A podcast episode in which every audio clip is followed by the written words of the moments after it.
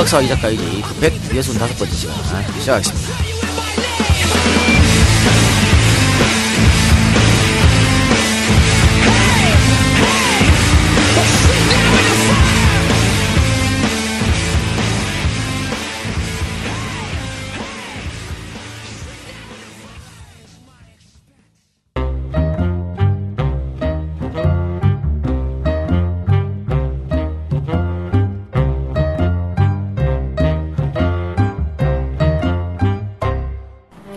안녕하세요. 하우동천 질경입니다.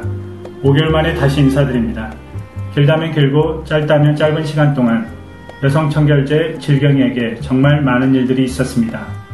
실패와 좌절을 반복한 끝에 지난 7월 드디어 홈쇼핑 입성, 방송 30분도 채 안 돼 조기 매진 신기록 달성을 시작으로 매 방송마다 수천 수백만 여성들의 마음을 단번에 사로잡았습니다. 다시 한번 고객님들의 폭발적인 관심과 사랑 진심으로 감사드립니다.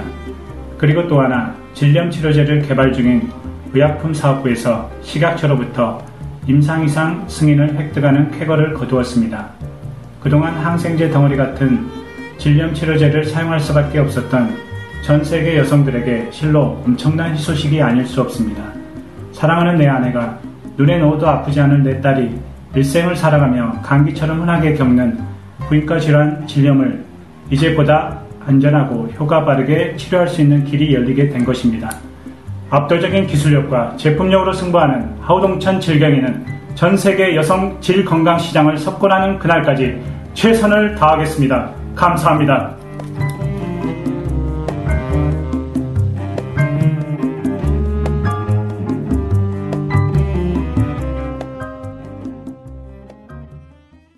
예, 오늘은 저 방송을 두 개를 올릴 건데요.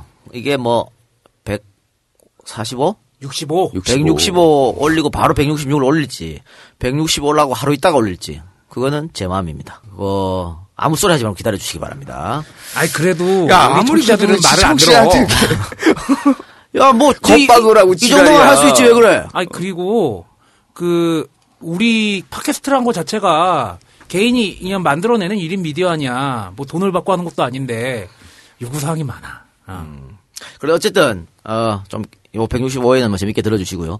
지난 방송이 뽕!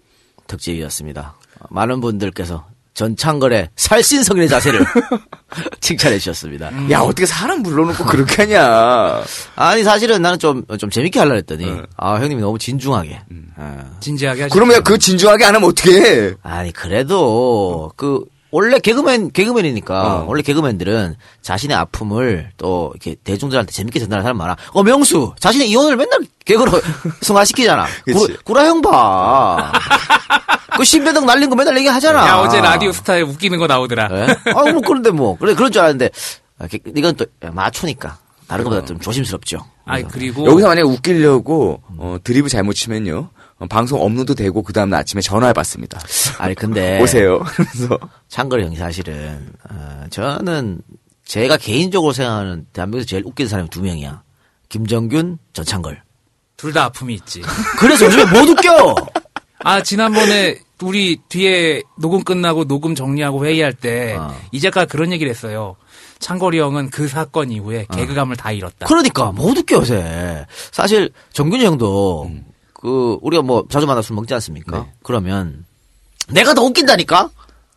아니 그 사람이 말이에요. 큰 사건을 그러니까 변곡점을 지나고 나면 원래 자기가 잘했다고 했던 것도 지금 없어질 수가 있어. 아, 굉장히 위축돼 있어. 그래서 참 너무 안타깝다. 정말 재밌는 두 사람인데 우리는 인재 두 명을 잃었다 이런 생각이 들기도 하는데 어쨌든 어 창거리 형님 방송을 듣고 많은 분들이 음, 저렇게 사실성인 자세를 보여주는데 새 새싹 따공차를 사줘야겠다 이런 아예 지난 방송에서 제가 간만에 이 작가한테 개새끼 하면서 욕을 몇 번 했다고 악플이 나오는데 아 이 작가의 그 프로 방송 정신을 제가 뭐라 그런 거예요. 방송 재밌게 하기 위해서 창거리 형을 거의 난도질 하려다 못했지. 저도 이제 비슷하게 당해본 입장에서 그때 트라우마가 생각이 나서 좀 지랄을 한 거니까 이해를 해주세요. 쟤 무서운 놈이에요. 저한테 갑자기 변절자라고 하질 않나. 쟤 대단한 놈이에요, 진짜. 다 방송의 재미를 위해서입니다. 여러분들을 위해서 하는 거니까 이해해 주시고 근데 새싹 따공차 나도 시- 같이 발음이 안 되네. 새싹 따곡차. 새싹 땅콩. 말이 구매해 주시기 바랍니다.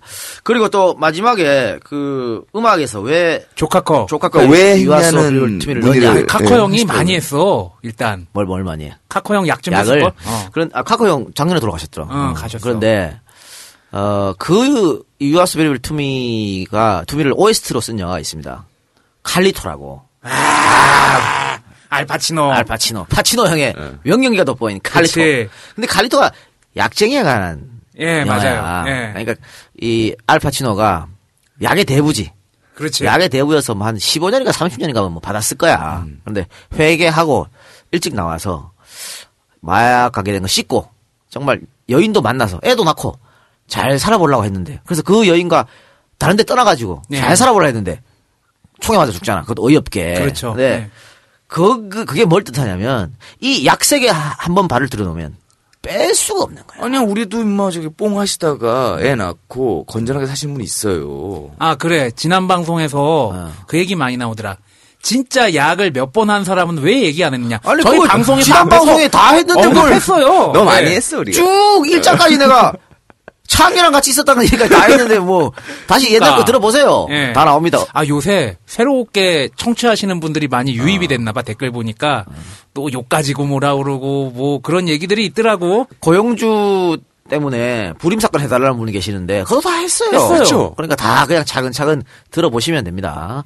어쨌든 어 그 사실은 그 유아서 뷰티풀 투미가 나오면서 아주 그 뭐라 그럴까 그 적도에 따뜻한 기후에 그 마지막에 그 춤추는 끝날 장면이 때. 나오는 네, 댄스 맞아요. 행복한 맞아요. 네. 천국 그러니까 파치노 형이 그걸 꿈꾼 거지 그곳에서 아내와 아이가 그 여자와 조그만 아이가 춤추고 놀거든 네. 그런데 아름다운 그렇지 그 가정을 그러니까 약의 세계에서 벗어나서 그렇지 이제 좀 행복한 삶을 살아보고 싶었던 게 그 영화의 그 그러니까 장면이었는데 근데 못 벗어난다 이거야 결국엔 그러니까 못 벗. 예. 이 칼리토를 보신 분들은 유아스벨 투미가 딱 이 뽕 특집에서 흘러나오면 뭔가 빵 하는 거지. 그래서 넣었다. 이런 말씀을 드리겠습니다. 음악은 그냥 넣는 경우가 단 한 번도 없습니다. 다 이유가 있어요. 그래, 그러면 시사 문제 이야기 해봅시다. 해보도록 합시다. 어, 뭐가 있을까요? 우리 저, 무쫄 얘기부터 해볼까요? 어, 야, 원래 우리가 한 정치인을 어, 이렇게 4주, 5주 이렇게 가질 않아요. 아니, 근데 무쫄이 계속 언론에 등장하니까. 자, 무쫄이 안심번호를 협의를 했다가 한 발 뺐죠? 네. 그러면서 그렇지만 전략 공천은 절대 허용하지 않겠다. 근데 또 발을 뺍니다. 우선 추천제는 도용할 수 있다. 존나 무너크요. 한 발씩 빼고 지랄이요. 아니 이게 우리 노사정 합의 관련된 거하고도 비슷한 것 같아요. 그때 얘기했잖아요. 고개 하나 넘을 때마다 호랑이가 떡 하나 주면 안 잡아먹지. 떡 하나 주고 떡 하나 주고 떡 하나 주고 지금 무쫄이 떡 하나 주고 떡 하나 주고 떡 하나 주다가 잡- 잡아먹기. 생겼어. 그러니까. 어. 떡 없다 하면 어떡할 거야? 아니 전략공천하고 우선 추천제가 뭐가 다릅니까? 우선 말- 추천제가 전략공천이지 씨발 뭐가 달라 야, 이게? 말만 살짝 바꾸는 거예요. 말- 말도 안 되는 소리하고 자빠졌네. 그러니까 이걸 양보를 했는데 또 그러면서 TK 지역만큼은 이 전략공천 없다. 우선 추천제 없다 그랬거든요. 지랄한. 그러다 또 친박이 또 개지랄 하니까 아 그거는 또또 쫄았어. 이거 뭐 계속 양보합니다 이제는. 그 사실은 박 대통령이 원하는 것은 뭐 지난 시간에 언급했습니다만 전체 300개 지역구가 아니야. 여기 여기 여기 여기 TK 거기야. TK 거기 여기만 어떻게 쪼물락쪼물락 하고 싶다는 얘기거든. 좀 나가 나가면 뭐 충청도까지. 근데 여기를 지금 대폭 양보하는 반대로 말이죠. 유 유승민 전 원내대표. 네. 아, 똑똑해요. 대, 차게 나왔습니다. 가만히 있지 않겠다. 어. 만약에 TK를 건드리면 가만히 있지 않겠다. 나랑 친한 사람을 하면 물갈이를 하면 가만히 있지 않겠다. 이렇게 얘기하셨습니다. 그러면서 김무성과 청와대 갈등 둘 다 한심하다 아니네. 이렇게 그러니까 유승민이가 판을 잘 짜는 거지. 야 김무성은 보면 그거 같지 않냐? 왜 학교 다닐 때 보면 이렇게 싸움 못하는 애가 찌질하게 야 너 이리 와봐 그러면 아니 난 그게 아니고 뒤로 돌아가면서 한 마디 툭 던지고 튀는 애들 있잖아. 음. 그렇지. 아니 그리고 그런 스타일이에요. 어, 저희 유승민 그나마 말 통하는 모습라고 이 작가가 얘기했다가 예. 욕 먹었잖아요. 예. 나오잖아. 아니 지금 유승민 원내대표가 물갈이 하면 안 된다고 했잖아요. 그러면 지금 대구에 있는 뭐 국회의원들은 어? 친박 빼고 대구에 있는 국회의원들은 유승민이 존나 좋을 거 아니야 속으로. 그럼, 그렇죠. 오, 존나 멋있어 보이지. 지금 지들 다 날아가게 생겼는데 박근혜가 아웃 시켜서. 근데 아니 이렇게 보호해주나? 대표가 뭘 씨발 보호해주나? 안 해주지.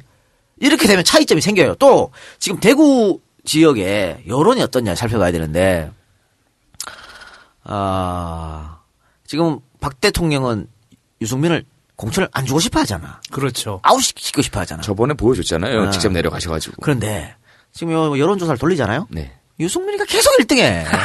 어머, 그럼 얼마나 깝깝할게요. 돌아버리는 거지. 그리고 이 대구 민심 자체가 박 대통령 유승민은 이러면 안 된다. 음. 유승민이 미래 권력이다. 이런 지금 분위기가 조성되고 있어요. 왜냐? 대구, 대구 계신 분들도 유승민이 정말 똑똑하다는 건 알고 있네. 아니, 왜 그러냐면 지금 김무성은 PK잖아, PK. 그렇죠. 우리 사람이 아니야. 어? 거기서도 버려지는 게. 아, 우리 사람이 아니야. 우리 사람이 아닌데. 남도 문디. 어, 이 우리 사람도 아닌데다가 또 씨 뭐 지금 대통령 되겠다는 사람이 현 대통령하고 각세가지고 판판이 깨지고 고개 숙이고 어? 저, 저, 뭐야, 복날의 집주인 앞에 있는 개새끼 마냥 꼬리를 싹 감춰버리잖아. 어? 이러면은, 누가 좋아하냐고, 어? 부산에도 마찬가지입니다. 부산, 부산 사나이. 예. 이거 있잖아.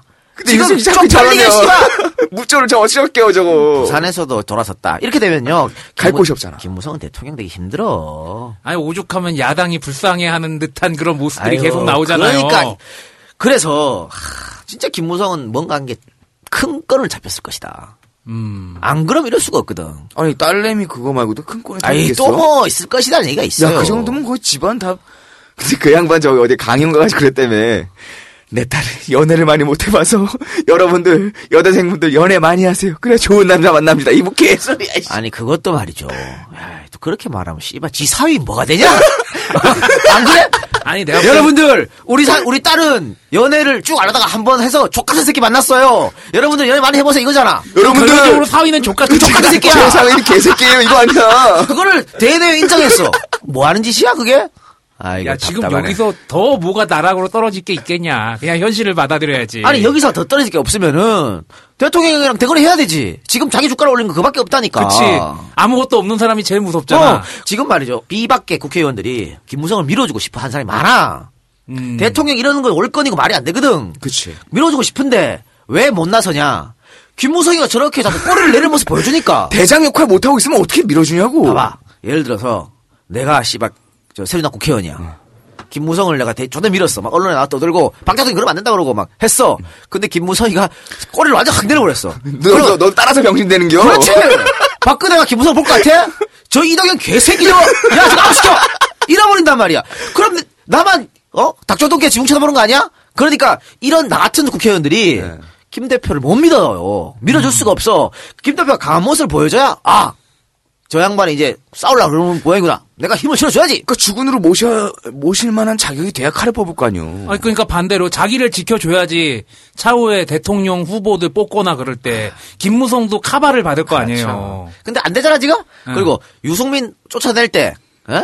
shield 못 쳐줬잖아? 네. 이런 것들이 지금 부메랑으로 다 돌아오는 거야. 가지가지 한 거지. 어, 부메랑으로. 물론, 뭐, 김무성한테 그렇게 코치한 참모진이 제일 잘못된 거지만, 그것도 뭐 책임은 김무성이 지는 거 아니겠어요? 그리고 지금 또 유승민한테 이해운 시켜가지고, 어? 쓱 도와달라. 이런 말을 했다고 하는 보도가 있지 않습니까? 아니 유승민이 미쳤어? 자기 도와달라고 도와줬어야 될 때 도와주지 않은 사람이 지금 도와달라고 그래? 어, 염치가 있어야지 사람이. 그래서 본인이 직접 못 갔나 봐. 쪽팔려가지고. 근데 만약 만약 진짜 김우성이 그런 생각이 있다면 지- 본인이 직접 가서 달래야지. 어, 직접 가서 그럼. 무릎으로 기어 들어가야지. 아유, 그럼요. 잘못했다고. 어, 그래야지. 이러다가 나라 나라 파탄 나겠으니 요번에 내가 지난번에 잘못했으니까 도와달라고 해야지. 그랬는데 어쨌든 어, 김 대표가 존나 양쪽에서 코너가 몰렸죠. 청와대는 완전 청와대는 청와대도 지랄하고. 찐빠난 거, 완전 찐빠났지 뭐. 어. 그러니까 아유 박 대통령의 크, 박 대통령의 성적을 몰라서 그런 거야. 일단 지금 찐빠만 하는 상태인데 어 김무성의 이 탈출구 유일하게 하나 있어요. 뭐가 있어요? 교과서 국정화. 요게 아. 김무성의 유일한 탈출구야. 왜? 언니 마음을 어루만질 수 있거든. 요거는. 아니 난 반대. 어. 이게 뭐냐 하면은 요번에 한번 한국사 교과서 국사 교과서 국정화한다고 해가지고 박근혜 씨가 과연 김무성을 어루만져 줄까? 안 만져주지. 안 만져줘. 박 대통령 절대 안 만져줄 사람이지. 근데 김무성은 박 대통령을 모른다니까. 아니 그러지 말라니까 그러니까 모르기. 때문에 요렇게 하면 또 알아줄 줄 알아. 그리고 또 그거 하면서 적당히 좀 자기 아빠 것도 커버가 되잖아요. 그러니까 자기 아빠가 가바 치고 일타 씨발, 이타 가는 거지. 저 대통령 아빠 가바 치고 뭐 그렇게 해서 지금 하려고 그러는 거야. 그리고 어쨌든 여기로 지금 똘똘 뭉쳐 있으면 어 당내 분란은 살짝 수그러들 거 아니야. 아 서청원이랑 싸우고 그랬잖아. 그치. 용서 못한다 그러고 그만 그만합시다 그러고. 야, 쪽팔린 거야 어떻게 아니, 서청원이랑 싸우고 앉았냐 나는. 유승민 입장이 이해가 돼요. 둘 다 똑같아.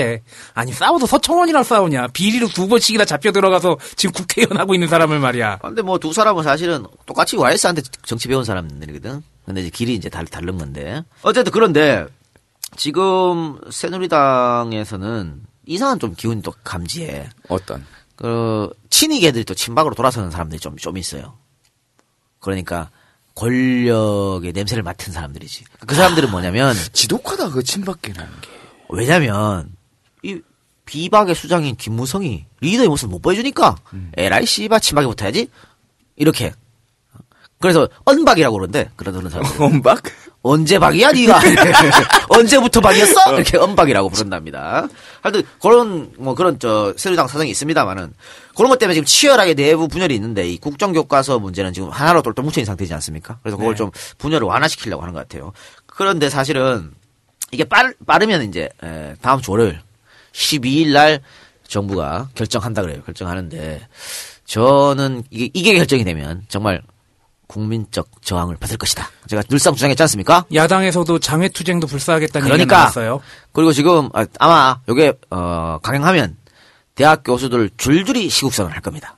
그리고 많은 시민들 시민단체가 거리로 뛰쳐나올 겁니다. 그 국정 교과서 문제는 아빠 때도 했던 거죠? 아, 아빠, 아니, 그래서 아빠 때 뭘 했냐면, 씨발, 5.16 혁명을 4.19 혁명의 정신을 계승한 5.16 혁명 이렇게 썼다고 국정교과서 만들어가지고. 에라씨 말이 되니 그게? 그래서 그걸 보고 자란, 어? 이, 이 순진인지, 씨발, 나발인지, 합창우장인지 뭔지 나발인지. 네. 아, 이번에 청문회에서. 어버버버버버. 어, 5.16 어떻게 생각하냐니까, 혁명이라 그러고.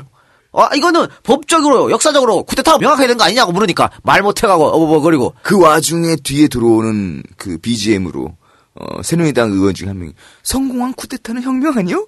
개소리라고 잠깐했어. 나 윤준석이 저, 저거 청문회 보는 줄 알았어. 그러니까 국정교과서 폐해가 바로 그런 거예요. 어?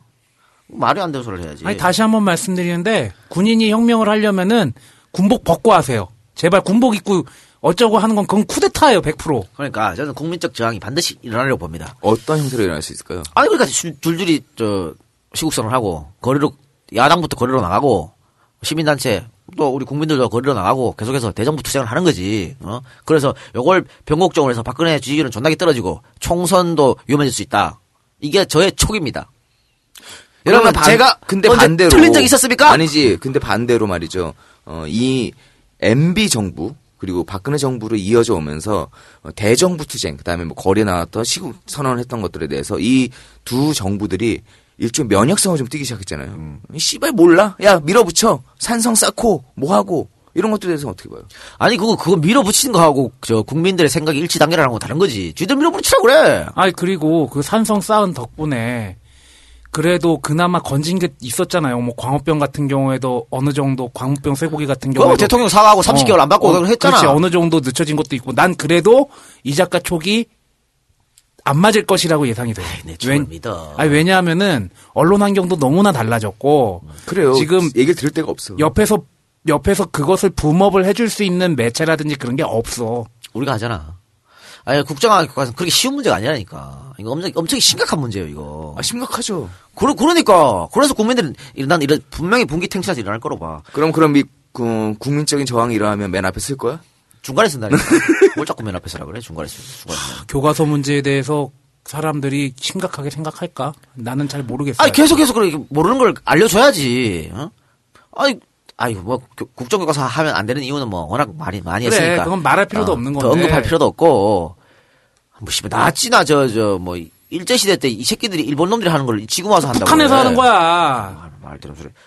진정한 의미의 정부이군요. 점점 따라가고 있습니다. 뭐 정권 바뀔 때마다 그러면은 어 국정교과서 교과서장이 확 달라지나? 야, SBS 설문조사 예술이더라. 그 이제 질문을 멍청하게 해서 그런 거. 예. 대답을 유도한 것이죠. 그건. 예. 그래요. 이것은 하여튼 여, 러분들께서 좀 알려주면은 많이 알려주면은 국민들의 관심도 증폭되고 더 이제 의견이 바뀔 거라고 저는 봅니다. 이 저변에 깔린 게 결국엔 또 대학 입시하고도 연결이 되거든요. 대학 입시에 혼란이 온다. 이걸로 밀어붙이잖아. 얼마나 국민들의 수준을 더 비참하게 만들려고 그런지 모르겠어요. 뭐 대, 학 입시에 다 목을 매는 사람들로 만들어 버리잖아. 우리나라가 요 모양 요꼬라기까지 난 게 그 바로 그 핵이라 교육 때문에 그런 거예요. 그렇죠. 그런데 그 또 그거 핵이라 교육을 시키겠다고? 미친놈들. 알겠습니다. 어, 국가사 문제는 거기까지 하고 그 고용주 이사장 이 양반 대단하더라. 어, 어, 진짜. 대단하기는 싫어. 변형된 정신병자야. 어, 그러니까 미쳐도 미치려면 아주 그냥 순도가 높게 가야 되거든. 아, 이 양반 대단해. 그 서른우 서른우원이 이 양반이 저 노무현 대통령 보고 변형된 정신병 어, 변형된 공산주의자라고 해서 네. 서른우원이 니는 변형된 정신병자야 이랬는데 딱 맞는 말이다. 그치. 변형이 안 됐을 수도 있는데. 그냥 정신병자야? 아니 그 말이 됩니까 이거? 아니 어 노무현 대, 국민의 투표로 대- 당- 당선된 대통령 또 40% 이상 얻은 45% 이상 얻은 어? 50% 가까이 얻은 그 당시 대통령 후보. 후보 이 두 사람을 싸잡아서 공산주의라 했어요. 그러면 이 두 사람을 찍은 우리는 뭐지? 공, 공산주의자네? 아, 그리고 또 이건 제 말이 아니고요. 지가 그랬어, 지 입으로, 고용주가. 질문을 의원, 어, 의원 이렇게 하니까 그 사상을 알고 찍었으면 공산주의자다. 그랬다니까? 이 양반 정신병자지, 진짜 이걸. 나이가 좀 있지 않아요? 나이 많지. 많죠. 그러면 평생을 좀 그 신념을 갖고 살았던 얘기 아니야? 뭘 신념이야! 부다방처럼 걸렁에 붙어서 산 거지, 씨발. 야! 아니 사실 신념 거- 신념에 가깝다니까 이 양반 지금 말하는 거 보면. 그건 신념이 아니야. 전두환 정권 때 어떻게 했습니까? 있지도 않은 불의 사건 조작했잖아. 네. 조작해서 고문하고, 어? 그랬죠. 법대로 처리했어? 영장, 영장을 청구해서 뭘 했어? 그래서 사람들, 죄 없는 사람들 감옥에 가도 두들 패고 지랄 뻗어놓고는 거기에 대한 반성과 사죄를 해야 될 새끼가 말이야. 지금 와가지고, 어? 그 사람들 다 빨갱이더라고. 아니 그리고 이 사람을 어디 박문진인가? 예. 박문진 이사장으로 뽑은 이 정부는 도대체 뭐야? 이런 말 사람들. 하니까 이런 말 잘해주잖아. 아, 나 진짜 나라 꼴이 진짜. 그리고 아. 검사 나와서 뭐 했습니까? 뭐 정상춘지, 나바른지, MB가 임명한 거기에. 그거 하면서, 어? 아주 구구 길 걷고.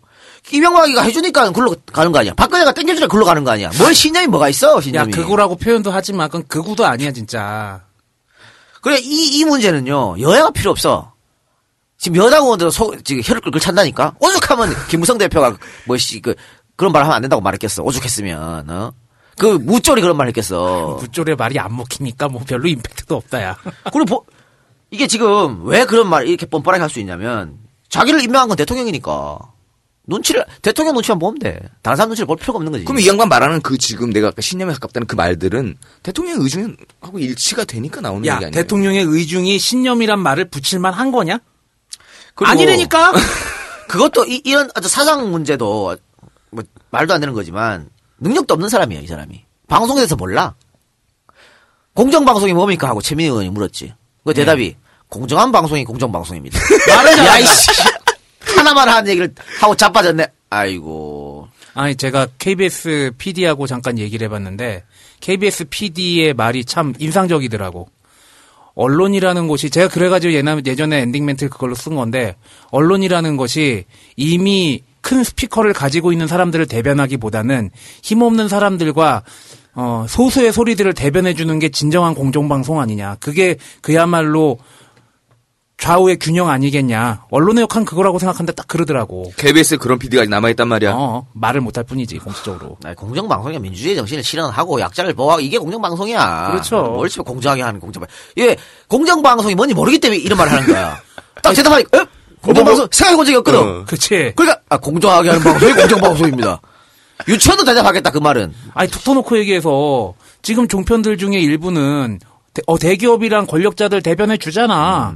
그러면 나머지는 거기에 또 힘의 균형을 맞춰줘야 되는 거 아니야, 솔직히? 그리고 지금 MBC가 계속해서 신뢰도가 추락하고 있잖아요. 여기서 대해서 물었습니다. 신뢰도 추락하는데 어떻게 생각하냐. 어, 신뢰도 낳는 건 국회의원도 마찬가지 아닙니까? 이렇게 답했거든. 아, 그 말은 좀 대충. 그게 뭐 하자는 짓이야, 지금 이게. 그리고 전파로 배운 방식이나 지상파 재송, 재송신조 문제. 여기 대해서 아무것도 몰라. 완전 방송의 문외한이야. 그런데 그 양반이 지금 방문진으로 얘기. 여기 왜 꼽았냐? MBC를 지금 마음대로 하겠다는 거거든, 대통령이. 에? MBC가 신뢰도 1위. 방송사에서. 지금 뭐, 존나게 떨어졌어요. 네. 뭐야, 종편은 커녕, 저 케이블 방송만도 못해. 그렇죠. 사실 팟캐스트 집어넣으면 팟캐스트부터 못할 거야. 그렇지. 어? 이렇게 떨어뜨려놨는데 이걸 더 떨어뜨리겠다는 거 아니야. 아이고 머리 아파. 야, MBC 직원들은 깝깝하겠다. 거기 있는 사람들이 나쁜 사람들이 아니잖아요. 그냥 KTV하고 국회 방송이나 잘 운영하세요. 왜 자꾸 MBC를 가지고 그래? 어쨌든 뭐 아니 제 입이 더러워서 말하고 싶지도 않습니다. 고영주 얘기는. 우리가 불임 사건을 어디서 했나 모르겠네. 그 구성애 선생님 나왔을 때 얘기를 같이 했나? 예, 그때 네, 아마 했었죠. 그때 언급을 구성애 선생님 있습니다. 했나? 하여튼 뭐 그랬습니다. 하여튼 그 방송을 그러면 여러분들 좀 들어주시면서 이 고영주가 어떻게 불임 사건을 달았는지 담당 검사였으니까 음. 여러분들 좀 살펴보시기 바랍니다. 과연 인간인지 짐승의 탈을 쓴 인간인지 잘 살펴보시기 바랍니다. 아니지 인간의 탈을 쓴 짐승이겠지. 아, 죄송합니다. 그래요. 알겠습니다. 그리고 오늘 방송은 어, 독립운동가 김철수 이야기를 하겠습니다. 왜 하느냐? 빨갱이 빨갱이 하도 저 고영주가 지랄해가지고 그래서 제가 어, 빨갱이로 몰려가지고 2005년이나 돼서야 복권된 독립운동가 김철수 이야기를 해- 해보도록 하겠습니다. 전화 한번 말씀 듣고 오겠습니다.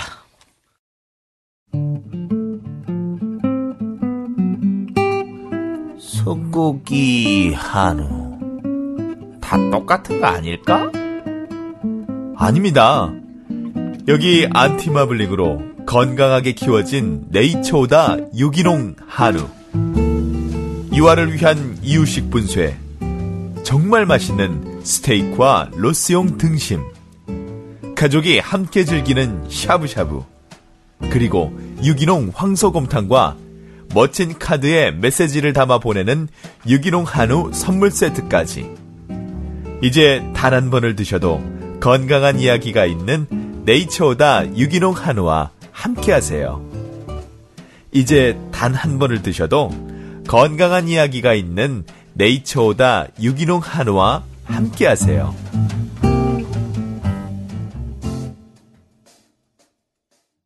안녕하세요 EJ 팬 여러분 프리미엄 이벤트 카페 마포 세레나데입니다. 저희 마포 세레나데는 한강이 한눈에 내려다 보이는 마포대교 바로 앞 초고층 빌딩 36층에 위치하고 있으며 통유리 파노라마 창으로 환상적인 조망의 한강과 여의도를 내려다 보면서 두 분만의 오붓한 시간을 보내실 수 있게 준비해드리고 있습니다. 인생에 한 번뿐인 프로포즈, 바쁘다고 그냥 지나쳤던 결혼 기념일, 100일, 1주년 등 각종 기념일을 영화 속 주인공처럼 더욱 특별하고 멋지게 보내보세요. 가격대별로 여러가지 코스가 준비되어 있으니 그리 부담스럽지 않은 비용으로 큰 감동을 선물할 수 있습니다. 특별한 날 가족분들끼리 오셔서 단란하게 식사하고 가셔도 정말 좋아하시더라고요. 네이버에 마포 세레나데 검색하시거나 카카오톡 친구 찾기에서 마포 세레나데를 친구 추가하시면 친절하게 상담해 드립니다. 예약하실 때 EJ 청취자라고 얘기해 주시면 서비스와 할인 20% 들어갑니다. 감사합니다. 자, 이 박사 김철수 하면 생각나는 게 뭐냐? 김철수 장삼이사의 이름 아닙니까? 아, 자, 그렇지. 예, 인터넷에서 검색하면 김철수가 굉장히 많이 나오고 어 물산장려 운동을 했던 김철수라는 동명이인이 또 있어요. 예. 어, 있어요. 또 많아요, 김철수. 예. 독립운동과 관련된 김철수도 있고 네네네. 친일파 김철수도 있고 네. 축구 선수 김철수도 있고 굉장히 많아요. 음. 예. 그런데 이게 되게 상징성이 있는 것 같아. 당시에 장삼 이사들이 일제 강점기 때 어떠한 음 그런 극복을 하고 싶었는지 독립을 하고 해방을 하고 싶었는지 김철수라는 사람 이 사람이 특별하지만 어떻게 좀 상징적으로 표현을 하면은 그때 당시에 염원을 좀 담은 게 아닌가 그런 사람이 아닌가 그런 생각도 들고 또 사상적으로 이렇게 독립운동한 거를 가치를 폄하하면 안 되지 예. 그런 생각이 듭니다. 세상에. 어, 저도 뭐, 어, 이 작가가 이번 주제를 딱 결정을 하고 나서 얘기를 해줬을 때, 어, 찾아봤습니다. 찾아봤더니, 지금 이 박사님이 얘기한 대로 여러 명의 김철수가 나오죠? 어, 근데 반대로요, 우리가 오늘 방송하려고 하는 이분, 김철수라는 이분에 대한 내용들이 역시 많이 있지가 않습니다. 그러니까 이름이 흔하지만 이분에 대한 내용들은, 어, 누구의 의, 의도라기보다는 우리의 역사가 늘 그랬듯이, 어, 독립운동을 했던 분들도 사상적인 지점에서 어디에 있으냐에 따라 가지고 그 내용이 어, 후세에 전달이 안 되고 있는 아마 EJ를 들으시는 분들이 가장 그 좋아하는 방향성도 이- 아마 이런 게 있을 거예요. 모르는 역사에 대해서 언급을 해준다라는 생각으로 어, 내용을 좀 봤습니다. 저는 어, 이 작가가 이거 하자고 했을 때 어, 내용이 거의 없는데? 라고 좀 걱정을 좀 했었어요. 근데 다행히 역시 이 작가는 또 국회를 또 갔다 온 것 같습니다. 김철수가 그러니까 철수라는 이름이 장삼 이사라고 했잖아요. 그래서 안철수가 갑자기 생각나는데 아니, 그러니까 철수가 아닌 거 아닐까? 혹시? 안철수. 안철수야? 어. 안철수 의원이 그 오늘 아침 기자들과의 만남에서 혁신이 몇 달간 시간 낭비했다고 말했네요. 100% 실패했다. 문재인은 본인 잘못으로 재신까지 몰렸다. 혁신이는 해당 행위를 했다. 이렇게 말했는데 이렇게 생각할 수도 있죠. 근데 지금 이- 이렇게 가- 이런 공격을 할 땐가 되묻고 싶습니다. 지금 새누리당하고 정부에서 교과서 국정화 문제, 또 고영주 이사장 문제 이것 때문에 새정치민주연합이 다 같이 의원들 모여서 특별 성명서까지 발표했습니다. 음. 그러니까 하포를 어디다 집중해야 됩니까? 전혀 감을 못 잡으신 것 같아요. 여기다 집, 아 이거 말은 했어. 뭐 박근혜 정부 그렇게 하면 안 된다고. 근데 지금 새정치연합에 대고 뭐 해당 행위다 이런 말 할 그 힘을 여다가 쏟아 부어야지. 박근혜한테 쏟아 부어야지. 왜 지금 아니 저기는 새누리당은 그렇게 분열하다가 지금 뭐이 국정 교과서 문제로 지금 합치되는 모습 보이잖아. 근데 우리는 지금 똘똘 단결하고 이거를 막아내야 되는데 여따 대고 해당 행위다 문재인의 잘못이다 이런 말을 왜 하냐고 할 필요가 없어 지금은. 지금 안철수의 시선이 향해 있는 곳은 엄한 곳이다. 아 이 작가가 안철수 의원에 대해서 얘기했을 때 어, 너무 스포트라이트를 못 받아가지고 조급증이 있는 것 같다는 식으로 얘기를 했었죠. 근데 어, 지금 이렇게 하는 것도 어떻게 보면은 그런 조급증에서 나온 게 아닌가 싶기도 한데 아, 타이밍이 너무 안 좋아. 아, 말하는, 네. 이런 말할 수는 있지. 네. 지금 아니야, 이게. 그렇지.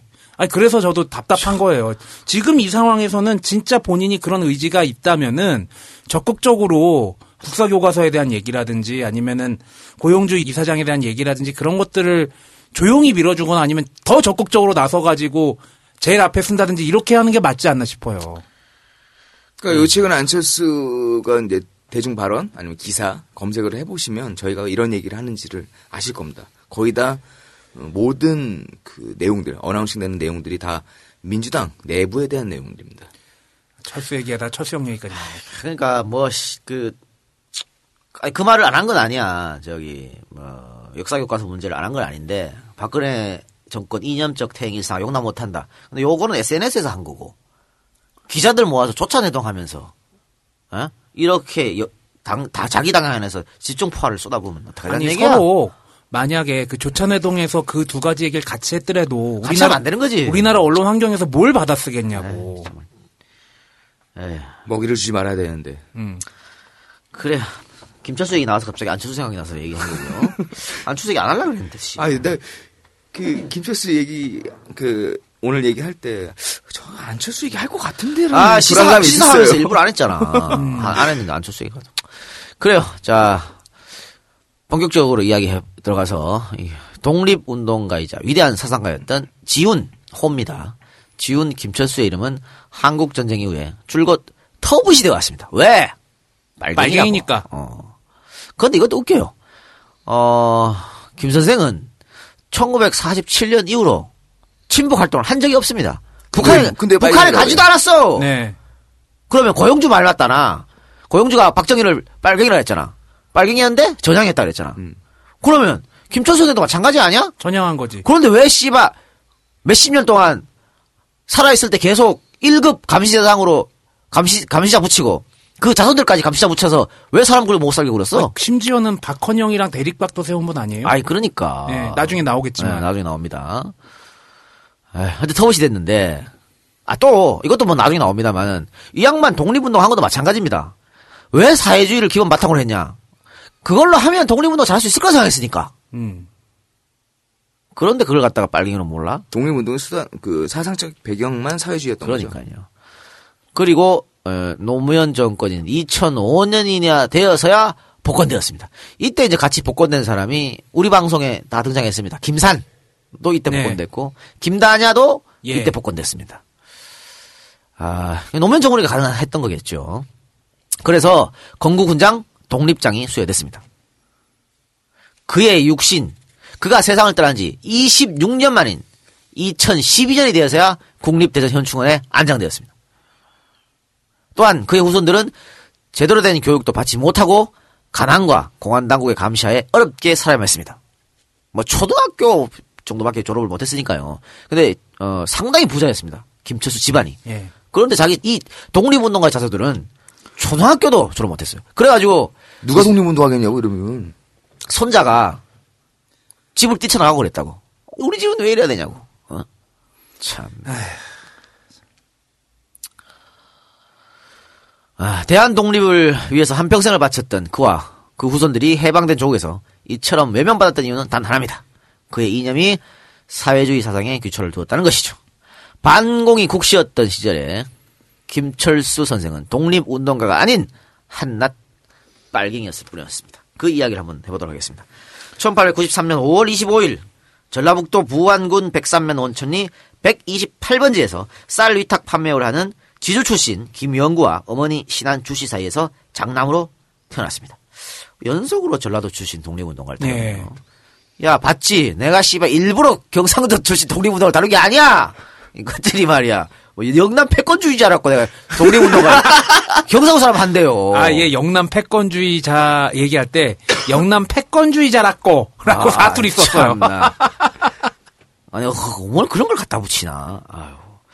그래, 어쨌든, 장남을 태어났는데, 아버지 김영구는 백길에 닿는 동진강 수로를 이용해서 쌀 위탁 판매를 해서 꽤 많은 돈을 벌었다고 합니다.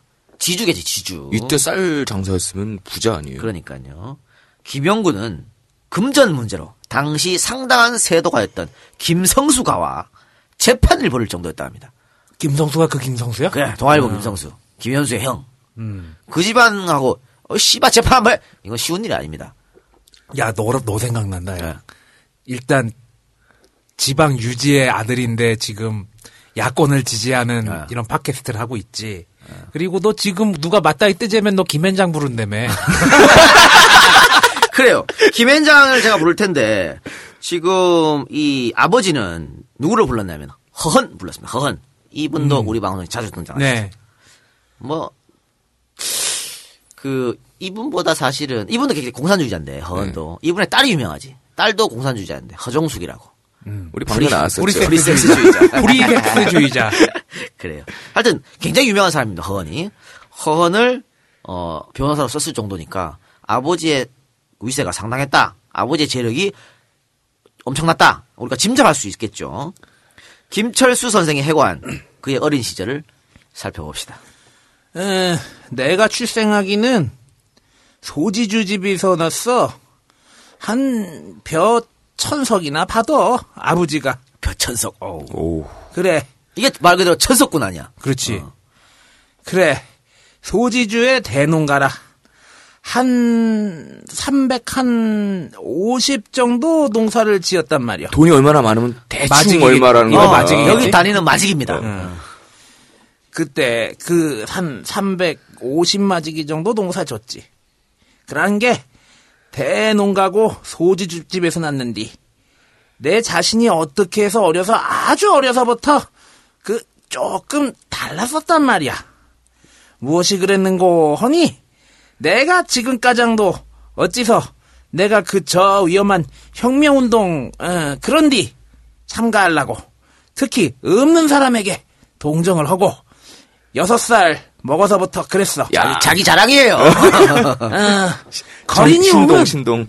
밥을 나가 갖다 주고 동량을 나가 주기를 어, 다른 사람이 가져오면 가져가면 예, 울고 그랬어. 그래서 밥을 갖다 저 문 앞에다 주면 밥을 어떻게 맛있게 먹는지 내가 내 밥그릇을 가지고 혼자 거기 가서 먹어보고 그랬단 말이야.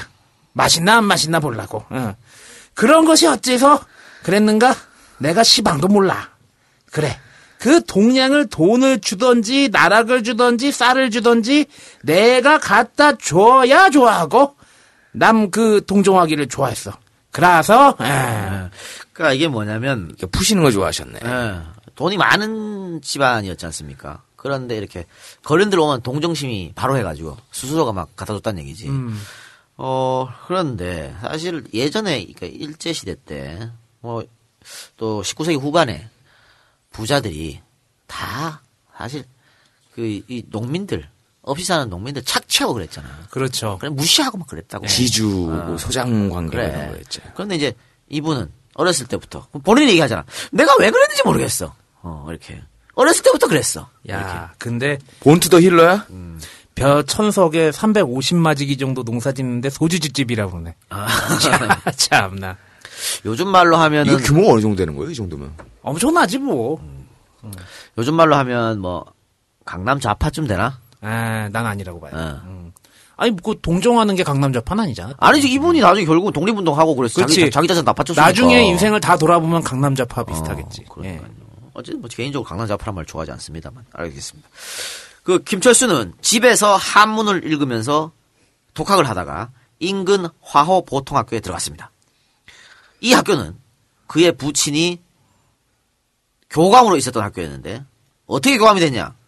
돈 써가지고 야, 스케일이 다, 살짝 다르다. 이회영 집안 이후에 이런 스케일 아, 처음 돈, 봤는데. 돈 써가지고 내가 교감할게. 톡 내려오는 거지. 어 하세요 이렇게 된 겁니다. 근데 10살 남짓이었을 때였는데요. 교장 아들이 부정 시험을 저질렀는데 담임이 이를 나무라기는커녕 비호하는 모습을 보고 분기탱천 그 길로 학교를 그만둡니다. 아 소년 김철수 정의의 사도네요. 학교를 그만뒀어. 그 일 때문에 대단합니다. 부정함을 아내씨, 보고 이거지. 아. 빡치신 거네. 그렇죠. 이건 뭐 어, 약산 선생이 학교 다닐 때 그 천장 천장절 날 일장기를 똥속간에 쳐넣는 예. 그런 행동하고 비슷하지 않습니까? 아, 윤봉길 의사도 어릴 때 그 신식교육 배운다고 보통 학교 갔다가 거기에서 좀 안 좋은 모습을 보고 아내 씨발 그런 다음에 다시 서당으로 갔을 거예요. 그다음에 윤봉길 의사 같은 분들도 아주 어렸을 때부터 독립운동에 관심을 가졌다고 하더라고요. 소년 윤봉길 뭐 이런. 그러니까 야 이런. 거 보면 참 훌륭한 사람은 10대 때부터 이렇게 달라. 그럼 우리는 씨발 훌륭한 사람 되긴 해야지. 왜 그런 새끼들이야. 야, 우린 지금 우리 마흔이요. 우린 그나마 지금이라도 뭔가 반성하면서 하잖아. 아. 자 16살 때인 1908년 서당을 열고 있던 한학자 서택한의 제자로 들어가서 선비 정신과 함께 민족 의식에 눈을 뜨게 됩니다. 훈장 서택한은 그의 제자들에게 우리나라가 다 망해간다. 너희들이 일어나서 독립운동을 해야 한다고 그들의 민족 정신을 일깨웠습니다. 김철수는 이런 스승의 영향으로 어렸을 적부터 나라 사랑과 사람 사랑하는 법을 자연스럽게 배우게 되었던 것입니다. 그 좋은 성정과 좋은 그 스승을 만난 거네요. 아, 그니까, 어렸을 때 교육은 부모하고 스승이 하는 거예요. 어. 김철수는 중국에서 독립운동을 하다가 1930년 일시 귀국했다가 일경에 체포된 적이 있는데요. 재판장에서 판사는 김철수에게 누구로부터 공산 사상을 배우고 영향을 받았는지 물었습니다. 그때 김철수는 주저없이 서택하니오라고 대답합니다. 판사가 갑작스러운 그의 대답에 굉장히 당황했습니다. 왜? 판사는 김철수의 입에서 레닌이나 스탈린 동무의 이름이 나올 줄 알았거든. 야, 너 공산사상 어디서 그렇지 공산주의 레닌이나 이렇게. 나와지 그게. 그런데 서택하니오 하니까 서택하니 누구야? 이게 또 그것도 연결되는 것 같아요. 예전에 진짜 진정한 유학자들은 그 공산주의에서 부정적인 면모 다 빼고 이상적인 모습과 우리나라 뭐 아니면 예전에 공통된 그 사상들이 그 이상주의적 사상을 꿈꾸는 게 있으니까 서택환에게 유학을 배우면서 공산주의적 사상과 결부시켰을 때 맞거든. 그러니까 주저없이 그- 서택환이라고 얘기했을 수도 있을 것 같아. 공산주의 이론은요, 이론만 따지면 최고야. 아, 그럼. 다 유토피아 아니야, 유토피아. 다 같이 잘 살자는 거 아니요. 어, 그때 빨개로 몰리는 거 아니야? 아니 난 난 이해 안 되는 게 네. 아니 자유민주주의 국가에서 공산주의 사상에 대해서 관심 있으면 안 돼? 그러니까. 사상 저기 양심의 자유가 있잖아. 그러니까. 네. 말도 안 되는 거야. 그리고 북한은 지금 공산주의 국가야? 생 독재 국가지 개새끼들. 자, 어, 이걸 듣고 있는 검찰은 국가보안법으로 이 박사 잡아주시고. 안 돼! 씨. 난 북한 존나 싫어한다. 브라우닝 원총에 맞을 까고 이런 씨. 자, 그때를 김철수는 어떻게 해석했는지 봅시다. 이 그런 게 내가 예심 판사가 날 보고 사숙하느니 너는 누구를 사숙하냐 하길래 서택환 씨라고 하니까 날 불러가지고 서택환이가 누구? 뭐 하는 사람이냐? 그래서 한학자다라고 함께. 다른 사람은 레닌 스탈린 사숙한다고 그런디 너는 왜 한학자를 하냐? 그랴 그건 당신 하고 싶은 대로 하고 생각하고 싶은 대로 하지. 나는 레닌 스탈린은 우리가 사상운동, 정치운동이나 뭐 그런 데서 배울 것이 있는 것이지. 내가 근본적으로 반일 투쟁을 해야 되는 사상은 그 어른에게서 배웠다. 그런 게 나는 이 어른을 평생을 사숙한다고 한 게 그러면서 아 그랬냐고 저도 그러겠다고 그러고 말았어. 시원하시네. 어, 그러니까. 그 사숙이란 말이 이제 뭐, 뭐 존경하는 거. 그렇죠. 같이 포함되면서 사상을 영향을 받은 것. 이걸 이제 사숙이라고 얘기합니다. 어, 이후에 군산의 금호학교에서 신학문을 접하시게 됩니다. 그리고 1912년 일본의 와세다 대학 정치과에 입학을 하십니다. 아, 돈이 있으니까. 학교를 다니는 동안에는 어, 일본 그 유학생들이 있어요. 어, 이 제일본 유학생의 중심 인물로 독립운동에 매진을 하십니다. 유학생들을 모아서 애국, 애족의 잡지를 발행하고 신입생 환영회, 졸업 환송회, 운동회 등에서는 한반도 지도를 그리고 그 옆에다가 단군 소요라고 적어 넣습니다. 이순신, 을지문덕, 논계 등에 대해서 이야기하고 반일 사상 웅변대회를 치르는 등 틈만 나면 학생들의 민족의식을 일깨우는 노력을 했습니다. 참 대단하신 분이에요. 쉬운 일이 아니지. 뭐 대놓고 그러기가 쉽지 않은데. 그러면. 1915년에는 다섯 명의 일본 유학생과 함께 독립운동 비밀 결사를 조직을 하고 민족 의식을 고취해 갔으며 단지 동맹도 벌였습니다. 여기서 말하는 단지는 손가락을 자른다는 얘기입니다. 그것을 열지 동맹이라고 합니다. 단지나 열지나 같은 말입니다. 이들은 단지를 하고 그 피로 혈서를 써서 독립을 이루는 그날까지 독립 쟁취를 위해 싸울 것이라고 맹세를 한 뒤 남은 피는 나눠 마셨습니다. 좀 유치한데. 돈결이 같은. 아이 청년들 아니야 그때 아. 한참 그렇게 불타오를 때죠. 근데 사실 뭐, 그, 이제 이 손가락 끝 잘라가지고 이 혈서 쓴다는 거 대단한 거고. 그렇죠. 예. 그 혈서가 되게 어려운 게 그 혈서를 쓰려면 좀 많이 잘라야 되는데 많이 찢어야지. 그게 많이 찢어야 되는데 겁나거든. 겁나지. 겁나서 어한 장 정도 쓰려면 쓰다가 말라요. 마르고 굳고 아니, 그래요. 여기는 찢은 게 아니고요. 끝을 잘랐어. 잘라가지고. 그러니까 피가 굉장히 많이 나왔을 네. 거 아니야. 그래서 혈서 쓰고 남은 거를 나눠 마신 거야. 다섯 명이 다. 이 관련된 내용 김철수 선생님의 말을 들어보도록 하겠습니다. 그 열지 동맹은 뭐 그 착실한 뭐 그 시기가 아니라 결의 형제 모양으로 응, 그렇게 해서 피를 모다 한데 함께 섞어 가지고 마시고 내과에 가서 같이 목욕하고 돌아온 일이 있었는데 다른 사람과 달라. 처음 결사라 그 사람들이 지금까장도 다정하게 생각하고 있는데 그 사람들이 누군고 하니 정노식 씨가 나이가 제일 많어. 그 다음이 부산 윤현진이가 상해 임시정부 재무차장도 하고 했는데 메이지 대학 나와서 대단히 똑똑한 사람이요. 나보다 한 살 우애고 그 다음이 나. 나이로 하면 그 다음이 장덕수. 그 다음이 김효석이라고 이 박사 때 내무장관하고 지내고 그랬던 사람이네. 그것도 헐적에 나오고 상의해서 들어갔어. 그래도 그렇게 하고 그 다음이 양산 김철수라고 2월 독립선언서에 서명하고 징역한 사람. 그 사람이 양산 김철수가 경흥의숙대학 댕기다가 독립선언서에다가 서명해. 평안도 정 전일지라고. 그 사람 아무 헝것 없이 어디가 사는지도 시방 몰라. 막둥이가 그건데. 그러니까 여기서 어, 결지동맹을 그렇게 포장하지 않았습니다. 원래 친일파 새끼들이 강복된 뒤에 존나 포장했잖아. 어? 자기 친을 지우려고. 근데 진정으로 독립운동한 사람들은 뭐 그거 그냥 뭐 가서 뭐하고 그렇게 시원하게 했어, 건데 우리. 뭐 그걸 뭐 이렇게 하는. 이 열지 동맹이 약소 민족들의 국제적 비밀 결사가 되었던 신화 동맹당의 전신입니다.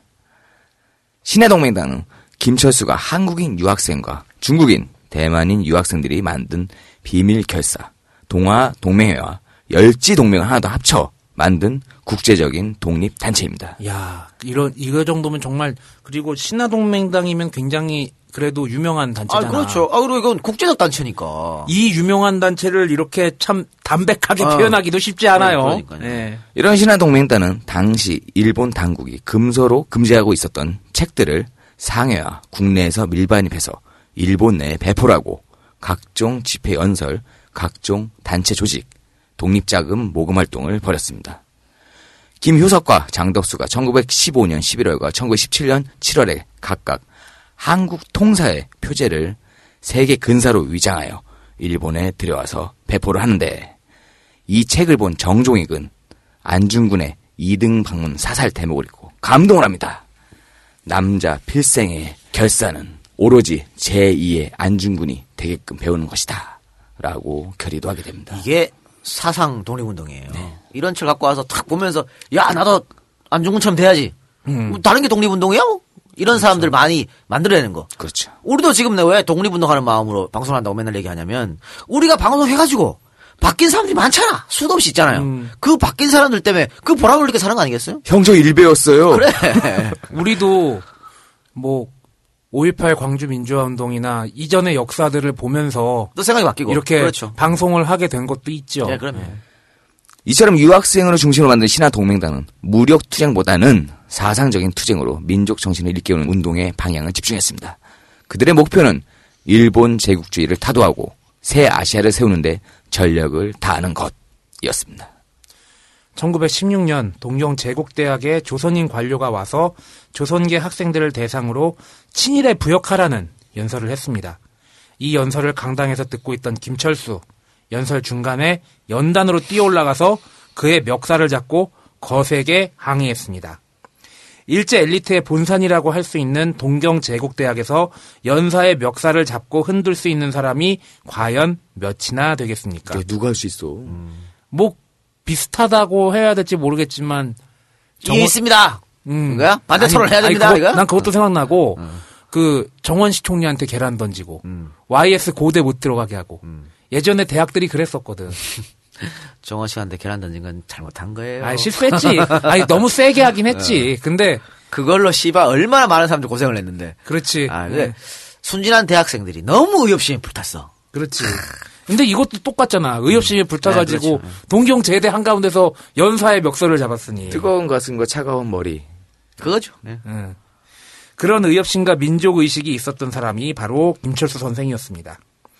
그런데 이 장면을 충격적으로 바라본 사람이 있었으니 이 학교에 신입생으로 입학해서 이 연설을 듣고 있던 우장춘 선생이었습니다. 씨 없는 수박 바로 그분이죠. 그렇지. 씨 없는 수박이 우장춘이죠. 예. 김철수는 우장춘 선생에게 너의 붙인 우범선이 매국한 것에 대해 속죄하려면 조선의 독립과 조선을 위해 네가 배운 바로 봉사해야 되고 절대로 너의 조선인의 성을 갈아서는 안 된다 고 말했고 이후 이들은 진한 우정을 나누게 됩니다. 우리말을 한마디도 못했다고 그래요 우장춘 선생이. 그런데 한국으로 영국 귀국을 했습니다. 이랬던 이유가 한국에 김철수 선생이 있었기 때문입니다. 그리고 이들은 우장춘이 사망할 때까지 가까운 친구로 지냈습니다. 우장춘이 김철수보다 나이가 한 6살 어렸는데, 뭐, 나이가 뭔 상관입니까? 그렇죠. 그렇죠. 친구로 지냈는데, 어, 감동한 거지, 우장춘이. 어, 김철수 선생의 행동을 보고. 감동을 해서, 어, 뭐, 니 아버지 얘기하니까, 아버지 그 때문에 네가 반성해야 되고, 성을 버리면 안 된다. 그래서 성을 버리지 않았고, 이제 우장춘 계속 썼고, 또 한국으로 귀국을 해가지고, 한국 농업 발전에 상당히 기여를 했습니다. 그렇죠. 그건 인정해 줘야 되는 거지. 그래서 우리가 우장춘 박사를 친일파라고 부르지는 않잖아요. 그래. 근데 뭐, 씨 없는 수박만 얘기하는데, 씨 없는 수박은 우장순 박사가 만든 게 아니고요. 그, 일본 사람이 만든 거를 본인이 와가지고 여기서 똑같이 그냥 만든 것 뿐이야. 근데 우리가 자꾸 씨 없는 수박 우장순이. 우리 그렇게 알고 있잖아. 그냥 그거 말고 우장순 수박 다른 거 할 일이 많아. 근데 씨 없는 수박 이야기하면 오히려 스크래치야, 그거는. 그렇지. 예. 네. 다른 사람이 먼저 한 건데, 뭐, 그거는 뭐. 이후에 국내로 돌아온 김철수 선생은 1920년 서울에서 신화동맹당 멤버를 주축으로 사회주의 단체 사회혁명당을 조직합니다. 그러나 김철수가 만든 이 사회혁명당은 우리가 생각하는 단순 공산주의자들의 모임이 아니었습니다. 사회혁명당은 일본 제국주의를 몰아내고 그 다음에 사회주의 국가를 건설하자는 확실한 목표가 있었습니다. 사회주의 혁명으로 계급과 사유재산 제도를 타파하자가 우선이었던 것이 아니고 조국 광복이 최우선이었다는 것입니다. 조국 광복을 위해 어떤 사상이 유리한지 살펴봤고요. 러시아 혁명의 사례를 봤을 때 사회주의 사상이 일본 제국주의를 타파하는데 가장 효과적이라고 판단했던 것이죠. 그러니까 이 모토를 보십시오. 일본 제국주의를 몰아내고 그 다음에 사회주의 국가가 우선이다. 이렇게 말했잖아요. 그러니까 일본 제국주의를 몰아내는 급선무고 사회주의는 그 다음이야. 그이 사람들이 생각하는 제일 일의 목표는 공산이 아니었다니까. 일제 타도 이거였던 거죠. 이처럼 사회혁명당의 선결 과제는 대한 독립이었지 공산국가 건설이 아니었습니다. 사회주의 단체인 사회혁명당의 민족주의자들이 포진했던 이유도 사회혁명당의 이런 선결 목표에 민족주의자들이 동의했기 때문이었습니다. 김철수를 단순 공산주의자로 매도하기 어려운 부분이 여기에 있는 거죠. 그렇죠. 무- 뭐 무조건 뭐 빨갱이라 그래. 여기서 너무 이야기가 딱딱해졌으니까 부드러운 사랑 얘기 한번 해봅시다. 부드럽게 가라잉. 나는 이 작가가 사랑 얘기 막 한다 그러면 옛날 방송 듣잖아요. 부드러운 내용이 없어. 다이 독립운동 하신 분들. 어떻게 보면 이렇게 어, 그 느낌이 그런가요? 이 고쟁이를 내려버리는 듯한 그런 싸늘함을 느낄 때가 있어요. 그 아, 저번 주 아, 아궁이 녹화에서 네. 암살을 이야기했거든. 네. 네. 그래서 약사 선생 이야기를 좀 했어요. 네. 했는데 뭐 여러 여러 얘기가 뭐 그게 편집이 얼마 될지 모르겠습니다만은 그 출연자들 그 갑수형도 있고 하니까 출연자들이 좀 세게 했어. 와 이거는 뭐 그 전, 전율을 느꼈다. 그 약산이 대단한. 등장하다니 대한민국 사회 에뭐 그렇게 좀 했어요. 너 거기서 그 얘기했지, 근데? 어. 그랬더니 갑수형이 쭉 듣다가 야 이건 편집하자.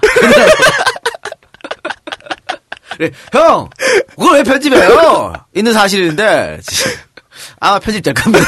아이, 자, 어, 위대한 여성 독립운동가 김마리아 선생이라고 있습니다. 이 김마리아 선생이 한때 김철수 선생과 굉장히 가까운 사이였고요. 김철수는 김마리아를 또 몹시 사랑했습니다. 아 서로 사랑했겠지. 아 서로 사랑. 서로 서로 그럼 사랑이란 건 서로 아 서로 서로. 짝사랑이 아닙니다. 서로 서로 서로. 그리고 또 주위에서 너무 두 사람이 애틋함이 보이니까 결혼을 권유한 적도 있습니다. 어, 옆에서 보기에도 좋은 거야. 그러니까 야 감기하고 이 연애는 숨길 수가 없어. 티가 나? 아 티가 나지. 감기 티나. 어. 연애도 티나. 그럼요, 이마에 홍조가 아 이거 싹 그렇죠. 그래서 주위에서 결혼을 해라 권유를 했는데 김철수에게 범부인이 있습니다. 뭐가 시골에. 따끈따끈한 스토리야, 이 새끼야. 어제 일로 가, 왜? 시골의 범부인이 김철수가 1906년 14살의 어린 나이로 고향에서 김아로와 결혼했었습니다. 아니, 그러면 이미 결혼도 하고, 그 다음에 뭐, 유학도 가고 이렇게 한 거네? 결혼하고 유학 가고 독립운동하고 한 거예요. 그러니까 시골에 시골에 저 철을 두고 처와 자식들 두고 유학 갔다가 독립운동 했다가 저 망명 갔다가 집을 뭐 들어간 적이 없어. 그러니까 이 막내딸은 아버지 얼굴을 뭐 본 적이 없어 아버지 얼굴을 뭐 바- 어, 그냥 그 다음에 감옥 갔다가 어. 감옥에 뭐 8년 10년 있었으니까 뭐 그런 사람이야 하여튼. 그러니까 이- 원래 독립운동가들은 가정을 두면 안 된다니까. 뭐야, 개소리야! 가족이 힘들어져요. 그래서 가정이 힘드냐?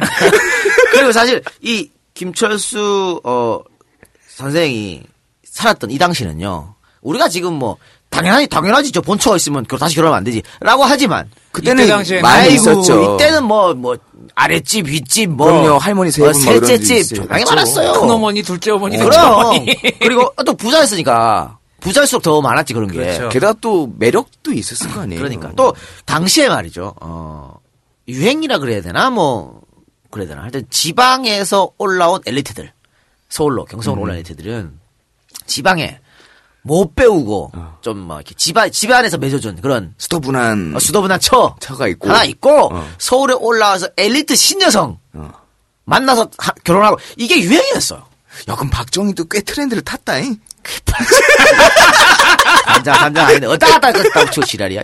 아, 이 방송을 들으시는 유학을 꿈꾸시는 커플 여러분, 혼자 가지 마세요. 큰일 네, 납니다. 혼자 가지 마세요. 아, 박정희 나온 김에. 박정희가 1907년에 태어났지 않습니까? 네. 그 2017년이면 몇 주년 됩니까? 100주년. 아, 태어난 지 100주년. 탄신 100주년. 뭐 하겠는데? 뭘 할까요? 뭐 할까? 동상은 있, 있고. 선물 내줘야 뭐 하나 근사한 게 있어야 될 거 아니야. 그게 국정화 교과서입니다. 지금 한다 그래 놓고 내년에 못 하거든. 준비를 해야 되니까. 2017년 교과서부터 시작이야. 그 책을 딱 열면. 아버지 100주년에 아버지 재단에 바치는 거지. 그치. 아버지는 독립운동을 위해 만주로 가셨고, 광복군에서 돌아오셨고. 교과서를 바치는 거지. 2017년에는 국립묘지에서 박정희가 이장 됐으면 좋겠다. 부관 참신 어때? 어, 오늘 왜들 이래? 아, 물어본 거야, 나는. 어. 내 생각이 아니고 부가 생각 어때? 뭐, 우리가 콜한다고 별건 아니고. 근데 사실, 1년 만에 이거 한다는 것도 지금 문제. 근데 박, 지금 박 대통령은 더 이상 못 늦춰, 이거를. 2010주년 해야 되니까. 아, 맞춰놔야지. 아버지 100주년 해야 되니까. 100주년 꼭 가야지. 그래 지금 존나 압박하고 있는 거거든. 근데 이거- 한다 그래도 이게 지금 단시간 내에 이걸 해결할 수 있을까? 이 책을 만들 수 있을까? 역사책을 불가능하다 봅니다. 그렇다면 어떻게 되냐? 교학서 교과서 꼬라지나. 그치, 대충 만들어 놓고. 대충 만들. 아이고. 교학서 교과서가 어떤 문제가 있는지는 이미 종방한 데칼코마니를 청취하시기 바랍니다.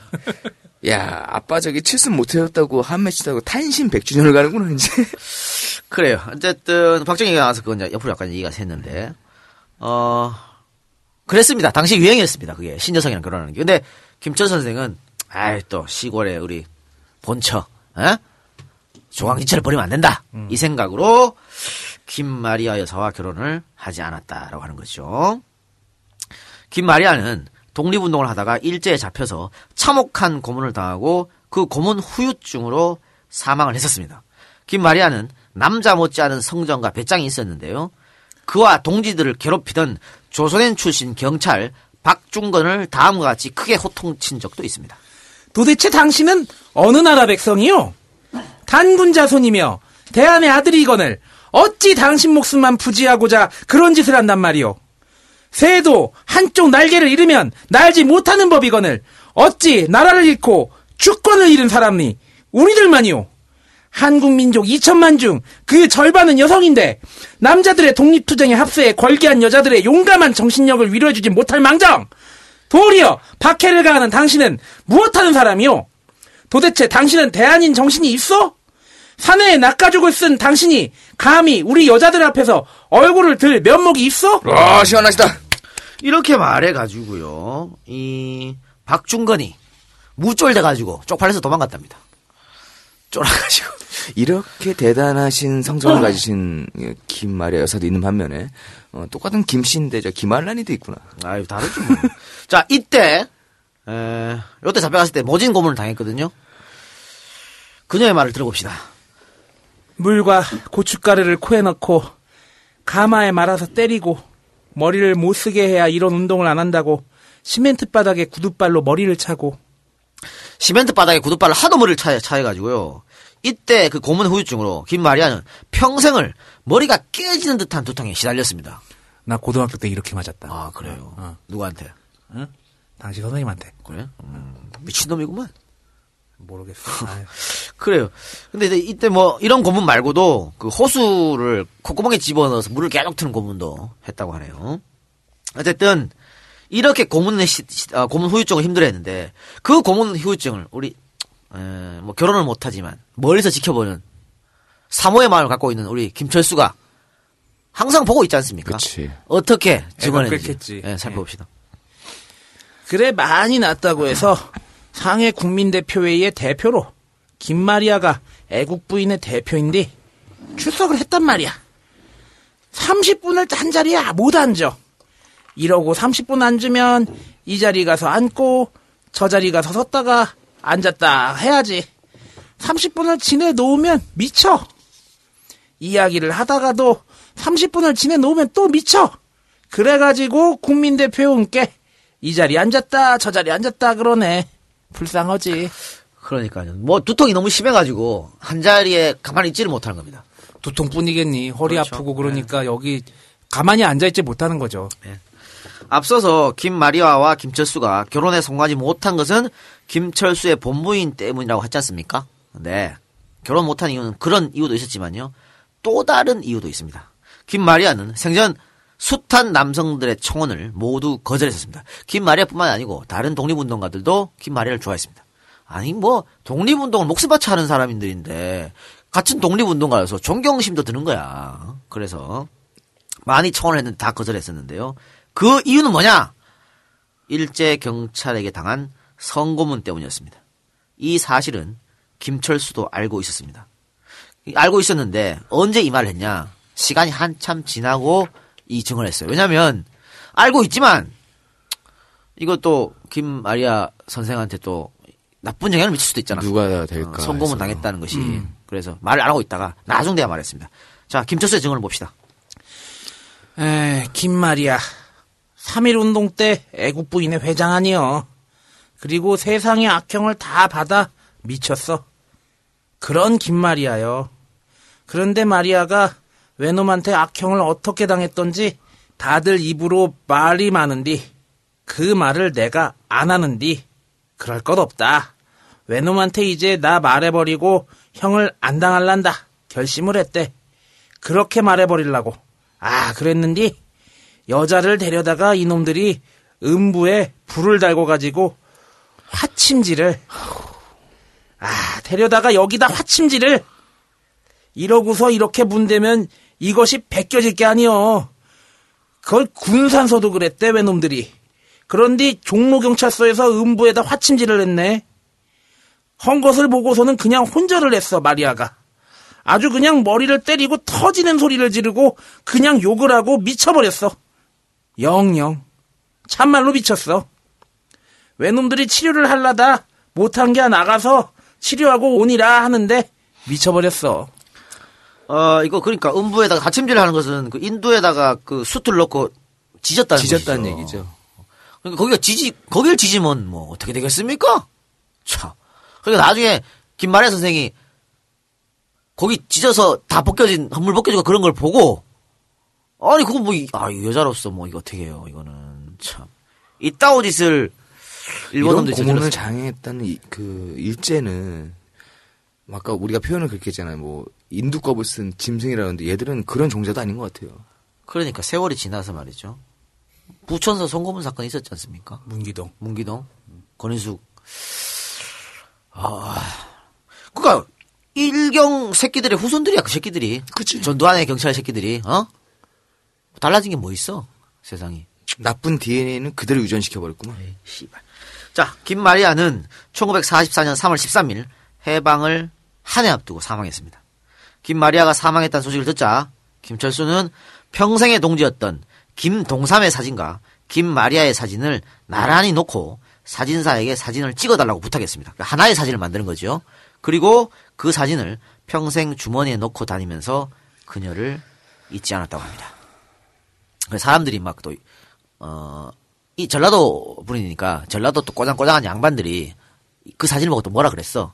아니 뭐저좀 본초도 있으면서 말이야 왜 김마리아 사진을 놓고 다녀? 막 그렇게 뭐라 하기도 했는데 야 내 가슴에 품은 사람이야.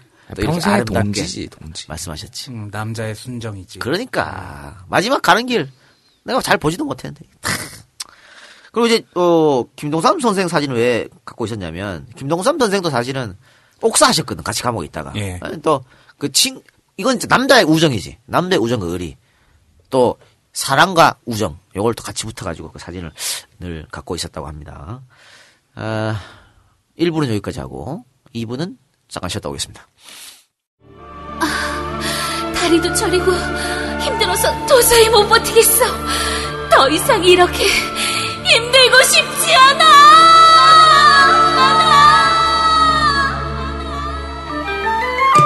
당신의 장 속에 잠자고 있는 숙변, 매일매일 고통받는 변비, 이제는 놓아주십시오. 미궁 장사랑이 남녀노소 모두에게 구렁이 또아리로 가득 찬 빅동의 추억을 찾아드립니다. 장사랑을 만나고부터 난 진짜 카타르시스가 뭔지 알 것 같아요. 장이 살아야 내 몸이 산다. 미궁 장사랑은 국내 60개 오프라인 매장에서 한국인의 장 건강을, 일본, 싱가폴, 중국 등 30여 개 해외 매장에서 외국인의 장 건강을 시원하게 책임지고 있습니다. 검색창에서 미궁 장사랑을 검색하세요. 미궁 장사랑은 혈중 콜레스테롤 개선, 변비 활동에 도움을 주는 천연 성분 제품으로 식약청 허가 건강기능식품입니다. 내가 2년 전까지는 안 그랬는데 요즘 나도 이제 이런 게 필요한가 봐. 요즘 장이 안 좋아. 음. 깝깝하더라고. 변비예요? 변비는 아니고요. 와다다 합니다. 넌 도대체 몸이 좋은 데가 어딨니?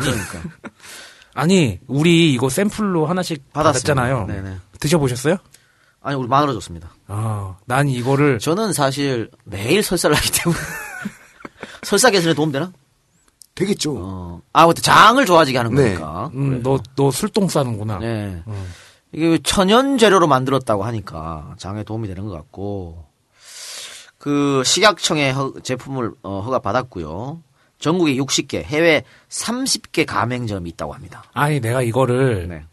일일 2회 먹으라고 해서 일일 2회 먹는데 아, 그래 먹고 있습니까? 예. 어, 화장실에 매우 자주 갑니다. 어, 그렇습니까? 아, 그건 확실합니다. 역시 이런 것 쪽에 임상실험은 우리 이 박사가 제일 정확 적합해. 그러니까 내가 뭐 여기저기에서 광고를 우리가 받잖아요. 네. 그래서 그 광고 받은 것 중에 에, 뭐 다른 데도 효과가 되게 많았지만 특히나 저한테 도움이 많이 됐던 데가 바디뷰하고 여기 같아요.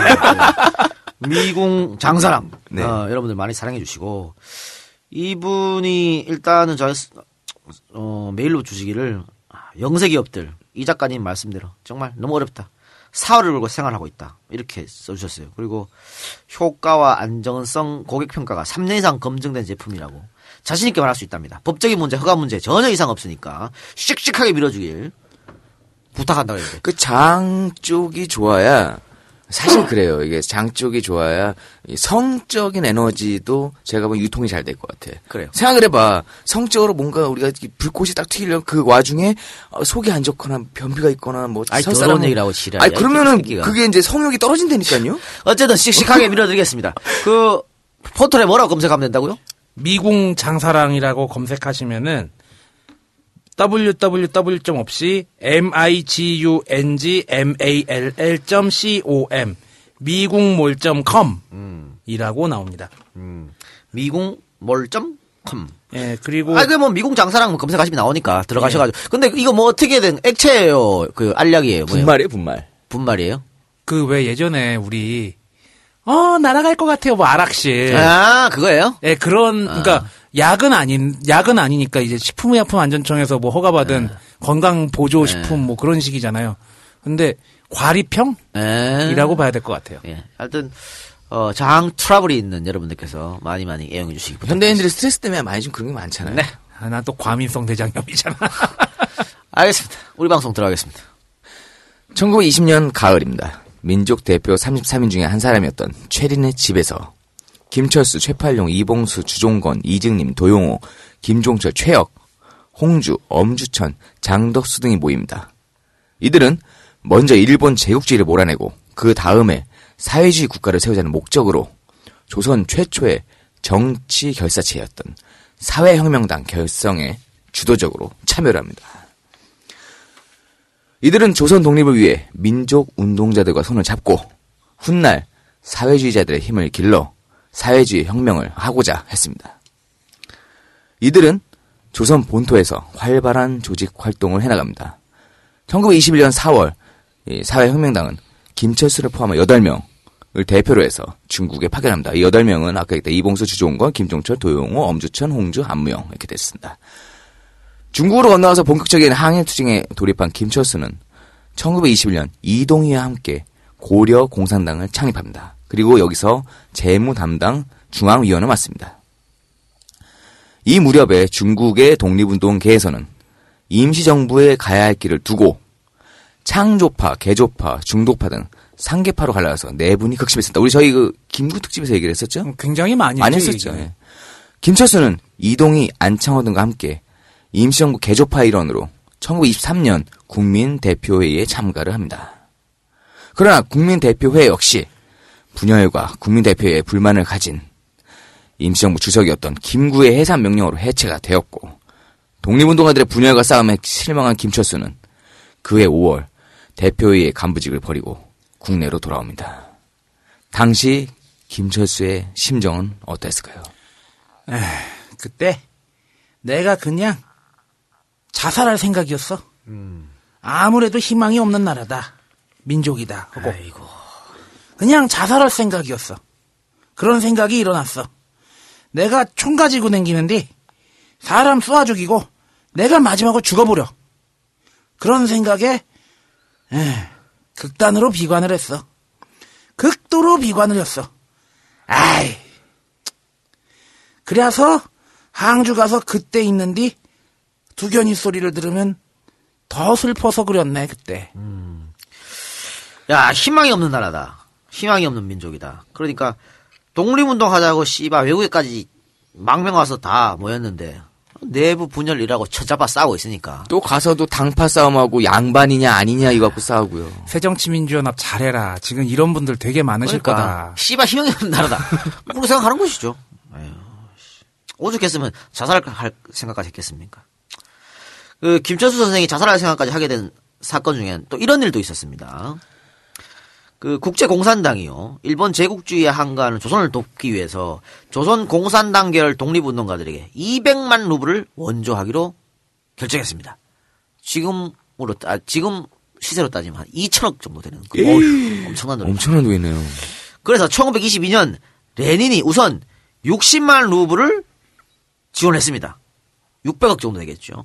지원했는데 이 동의는 이것을 임시정부에 알리지 않은 채 한국인 사회주의자들의 활동비와 한인 사회당 등 한중일 좌파 혁명가들의 사업비로 쓰게 했던 것이죠. 야 이거 결제 안 하고 한 거네. 아, 이를 뒤늦게 한 임정은 강력한 불쾌감을 표시를 했습니다. 1922년 1월 26일 임정은 이 동의와 자금 책임자였던 김립을 성토하는 포고문을 발표하고 김립을 공금 횡령자로 처단하여야 한다고 했습니다. 결국 김립은 1922년 2월 11일 상하이의 자베이 거리에서 김구가 보낸 사람들에게 암살당했습니다. 김립의 시신에는 총 12발의 총상이 발견되었다고 하니까 난사를 했다고 볼 수 있겠죠. 김립이 암살당하자 백범은 통쾌하다라는 논평을 냈습니다. 이 김립이 피살될 당시 바로 옆에 같이 있었던 사람이 3명 있었는데 그 중 한 명이 바로 김철수였습니다. 4명이 같이 걸어가고 있었는데 김립 한 명만 죽인 거예요. 딱 노려가지고. 아니 뭐 어차피 그 나머지 4명 김, 아, 김립도 마찬가지야. 독립운동가잖아. 예. 뭐 사회주의, 민족주의 이거 저건 다르지만 그러니까 나머지 세명 죽일 필요 없는 거지. 김립만 그렇게 죽였어요. 김철수는 동지의 시신을 그냥 둔 채 은행으로 달려가 남은 돈을 안전한 곳으로 옮기고 김립에 이어 재정부장이 되었습니다. 그리고 김철수는 모스크바가 지원한 자금은 결코 임시정부 공금이 아니라고 했습니다. 뭔 돈이냐? 모스크바가 상해파 고려 공산당 계열에게 쓰라고 준 돈이라는 것입니다. 그러니까 임정 돈이 아니란 이거야. 예. 원래 갈 돈 갈 곳이 아. 그러니까 레닌이 야 공산주의 운동하면서 독립운동하는 니들 써. 그래서 우리가 썼는데 왜 이거를 임정해서 사- 달라 그러냐? 이거지. 김립이 잘못이 없다라고 하는 그렇게 항변하는 겁니다. 그리고 이때 말이죠. 어, 이 공산당 계열 다른 동지들, 독립운동가 동지들이 김립이 백범에 의해서 사망했다 소식을 듣고 상향으로 다 모입니다. 이거 가만히 있을 수 없지. 그러니까 야 복수하자. 뭐냐 이게 지금 어? 상해 그리고 백범한테 복수하자. 그래서 막 다들 홍보에 있으니까 예. 어떻게 같은 동지한테 이럴 수가 있냐. 이럴 때 김철수 선생이 나서서 그러면 안 된다. 우리의 투쟁 대상은 일본 제국주의자이지 우리 동지는 아니다. 동족 상자는 절대 있을 수 없다면서 그들을 말렸습니다. 저는 제가 싸울 대상은 아니고 새누리당이지 천정배가 아닙니다. 그렇지. 천정배 의원도 새누리당과 싸워주시기 바랍니다. 그 얘기지. 아니 그러니까 지금 싸울 때를 좀 아 좀 생각 좀 해주고 싸워주세요. 전정배 의원뿐만 아니라 다른 모든 사람들도. 근데 문제는 이런 것이죠. 사실 백범은 김립이 공금을 횡령했다고 확실하게 생각한 거거든. 본인은 확고히. 그래서 이 돈 가지고 뭐 여자도 만나고 막 백범일지 막 그렇게 써 있어. 백범일지 김립은 아주 나쁜 사람으로 써 있어요. 네, 그렇게 네. 써 있으니까. 그러니까 본인이 이제 처단해라라고. 말, 말한 거겠죠. 근데 사실 지금 그럴까? 김립이 이걸 공금 횡령했을까? 참 말하기 어려운 상황이죠. 음, 왜냐면 백범이 씨발 백범일지 그렇게 써버렸는데. 우리는 또 그동안 백범 일지에 나온 내용들을 기반으로 공부를 하잖아요. 아 그러니까 백범의 그 이야기를 거부를 하면 바로 이상한 사람 몰리잖아. 그렇죠. 우리가 스치다. 어? 스치다 얘기했다가 씨발 뭐, 뭐 유라이트로 몰린 거 아니야. 어? 그것처럼. 근데 이것도 마찬가지죠. 이것도 그러니까 비유하면은 네. 뭐 반새누리당 뭐 공동 전선이 있어. 어. 근데 어, EJ에 우리는 거기에 들어가 있지 않은 상태에서 EJ에 돈 쓰라고 어디서 줬어. 근데 그걸 반새누리당 연합에서 니네 공금 횡령했지. 그 그거지 그거지. 하 이거 애매한데 이거 진짜. 그러니까 이게 이때 백범 선생이 사실 오해한 겁니다. 또 우리가 저 뉴라이트로 몰릴까 모르겠습니다만 요거는 그 소련의 비밀 문서가 해제되면서 이제 알려지게 된 것이죠. 코민텔은 문서 보관소에서 옛 문서가 발견되는데요. 국제공산당 중앙집행위원회 비서 쿠시넨이 1922년 5월 11일자로 작성한 훈령입니다. 이 비밀 문서라고 하는 게 해제된 게. 이 문서에는 문제의 그 40만 루블과 또 20만 루블, 그총 60만 루블인데 이 돈 모두 상하이파 공산당에 지급된 것이라고 명시되어 있습니다. 거기 문서에 남아있던 얘기죠. 어, 이 돈은 상하이파 공산당 이동희결에 준 돈이다라고 써있단 말이야. 임정이 준 돈이 아니고. 음. 그리고 그 이 자금의 결산 보고 이 자금을 어디 어디 썼어요라고 하는 보고 보고는 어디서 해야 되냐? 상하이파 공산당이 해야 된다고 적혀 있단 말이야. 영수증 나왔네. 상하이파 공산당 돈이죠. 자, 또 다른 기록도 있어요. 국제공산당은 모스크바 자금의 정산 실무를 극동공화국 외무 대신 얀손에게 위임했는데 그가 주도한 자금 결산 규명위원회가 결과 보고서를 제출한 시점은 1922년 8월 18일이었습니다. 근데 이 보고서에도 모스크바 자금의 수령자를 상하이파 공산당으로 지목해서 써 있는 겁니다. 임정돈이 아닌 거예요. 물론 이동희가 그 상하이파 공산당 이 돈을 받아가지고 야 같이 독립운동하는데 임정도 임정이면. 어떻고? 안 되냐? 야, 한 반 줄게. 어? 30만 루블 줄게. 라고 하든가. 야, 그래도, 우리, 우리가, 야, 저, 저, 소련이 우리 이뻐서 준 거 아니야? 그러니까 우리가 한 50만 불 먹고, 임정이 10만 루블만 가져가세요.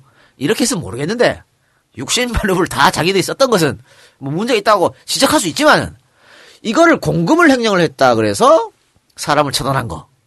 이것은 백범 선생의 실수가 아닌가. 그러니까 비유하면은 뭐 저기 이동영이 뭐 새정치민주연합에 뭘 하고 있는데 어 EJ 엔젤 펀딩이 이제 거금이 들어왔다 쳐. 근데 그 엔젤 펀딩을 새정치민주연합에 보고를 안 했다고 이동영을 쏴 죽인 그러니까. 진짜 애매하다. 어. 그래도 또 백번 선생은 다 할- 오해를 했으니까 이 김립이 횡령했다고. 그러니까 자기 개인을 위해서 썼다고 생각했기 진짜 때문에. 나쁘게 썼더라. 그래서 이제 백번 밀체 그렇게 써 있는 건데요. 문제는 그렇습니다. 그러면 김립은 뭐가 돼? 김립은 독립운동가인데 밀체 그렇게 쓰는 바람에 천하의 나쁜 놈으로 지금까지 돈 횡령하고 뭐 지금까지 그냥 김립은 나쁜 놈이야. 역사를 바라잡아야 될 거 아닙니까? 예? 독립운동가 했던 사람을. 그렇다고 우리가 김구 선생이 나쁜 사람이라고 에이, 얘기하는 것도 아니고. 아니고. 그러니까 사람이 흠결 하나씩은 있을 수 있잖아. 실수하는 것도 있고. 흠결도 그렇고요. 저는 이때 당시 그 이제 어쨌든 김구 선생께서 주도를 하신 게 있잖아요. 그 임정이 임정 주도하에 뭘 했다 라고 하는 거기서 요런 그림이 좀 마음에 안 들지 않았을까? 그렇게 판단할 수 있는 거지. 근데 요거는 사실 김구 선생 생각만 그런 게 아니고 당시 임정의 주요 간부들이 다 이렇게 생각했어요. 김립이 해쳐 먹었다고 다, 다 똑같이 생각했어. 그러니까 아마 자기들끼리 토론을 했겠지. 모여가지고. 야, 그러니까 이렇게. 이게 우리 돈이냐 아니냐. 모스코바에서 임정해준 돈이라고 생각을 했던 것 같아요. 근데 이건 고려공산당 우리 별도로 있는 조직에 준 거다라고 얘기했고 그 안에서 아마 임정 중심으로 다 똘똘 뭉쳐야 되는데 쟤는 왜 따로 놀아라는 생각도 그렇게 했을 수도 그치, 있어요. 그 생각이 네. 좀 그게 좀 많이 있지 않았을까. 그래요. 하여튼 뭐 저는 뭐, 어, 김립에 대해서는 우리가 다시 한번 생각해야 된다. 본인은 존나 억울할 수 있잖아. 그치. 이로써 이재희는 빨갱이로 몰리는 거야 다시. 그래요. 자, 그걸 뭐, 거기까지만 하고. 예. 김철수 선생은 국민대표 회의에서 실망과 좌절을 안고요. 1923년 7월 국내로 들어왔습니다. 동지들을 다시 규합하고 독립운동 자금도 마련할 계획으로 국내에 잠입을 했는데요. 잠입한 때 일제 고등경찰 최택 경부에게 검거돼서 1년간 거주 제한 조치를 당했습니다. 1925년 12월 조선공산당에 입당하였습니다. 이듬해인 1926년 60만세 사건으로 제2차 조선공산당 간부진이 대거 검거되자 그해 9월 제3차 조선공산당을 결성하고 조선공산당 책임비서로 취임함으로써 사회주의 계열의 거두로 우뚝 서게 됩니다. 그러니까 사회주의 계열에 우뚝 섰는데, 아니, 박근영이 나쁜 놈이라니까. 이 박근영이 몰아낸 거 아니야. 김철수 선생을. 그래, 계속 해봅시다. 예. 그러나 공산당 조직이 와해되는 과정에서 1928년 만주로 망명을 합니다. 1929년 중국 지린선 돈화현에서 윤자영, 김용만 등과 조선공산당 재건설 준비위원회를 조직해서 위원장이 되었고요. 그해 말 귀국해서 국내에서 조선공산당 재건을 위한 활동을 하다가 1930년 2월 일본 경찰에 치안유지법 위반으로 체포돼서 징역 10년을 선고받았습니다. 요때 당시 김철수 선생의 변호를 가인 김병로 선생이 담당했습니다. 뭐 빨갱이 빨갱이를 변, 변호했으니까 김병로 선생도 빨갱이가 되는가? 그럼 우리나라 검찰들이 가장 존경하고 변호사들이 존경하는 아. 그분도 빨갱이라는 그렇지. 얘기죠. 아니 뭐 저 고영주 논리라면 그 논리야. 김병로 선생은 다른 정치범에 비해 지나치게 많은 형량을 받은 김철수에게 항소를 제의합니다. 그러나 김철수 선생은 적의 법정에 포로로 잡혀왔으니 항소는 필요 없다고 단칼에 거절하고 옥고를 치르셨습니다. 아 이런 기계 하, 참 대단하다. 안 해 씨바 이거지. 그러니까 왜 다른 독립운동 하셨던 분들 되게 많은 거사를 치셨던 분들 계잖아요. 이것은 어, 내가 지금 여기 온 거는 니들의 법을 어긴 게 아니라 나는 어, 너희하고 전쟁을 해서 포로로 전쟁 잡혀온 포로다. 어. 라고 얘기를 하셨죠. 너라면 항소하겠니 안 하겠니? 전 합니다. 어, 솔직히 나도 전 해. 합니다. 김회장 써서 김회장 써서 합니다. 경성형무소 독방에 갇힌 김철수 선생은 모진 고문으로 몸이 만신창이가 되었고요. 기관지염, 위경련 등까지 앓게 되어 몸이 말이 아니었다고 합니다. 딸 김금남이 매일 송장을 찾아가려고 형무소 앞에서 대기하기까지 했을 정도였다고 합니다. 뭐 우리 아버지 오늘 일 하시니까. 얼마나 고문을 심하게 그러니까. 당했으면. 그의 동지 김동삼 선생도 이때 같이 감옥에 있었는데요. 김동삼의 아들도 아버지의 송장을 찾으려 형무소를 찾아오기도 했다고 합니다. 이렇게 찾아오는 자식들의 심정은 어떨까요? 두 분 다 독방에 계셨거든. 네. 아주 악독하게 고문하고 독방에 쳐놓고. 아유 나쁜 새끼.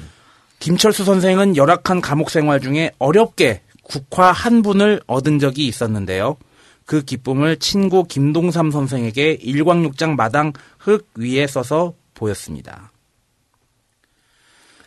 별거 하사 다 송영 영국 당석 우영월 그냥 한글로 해 이 새끼야.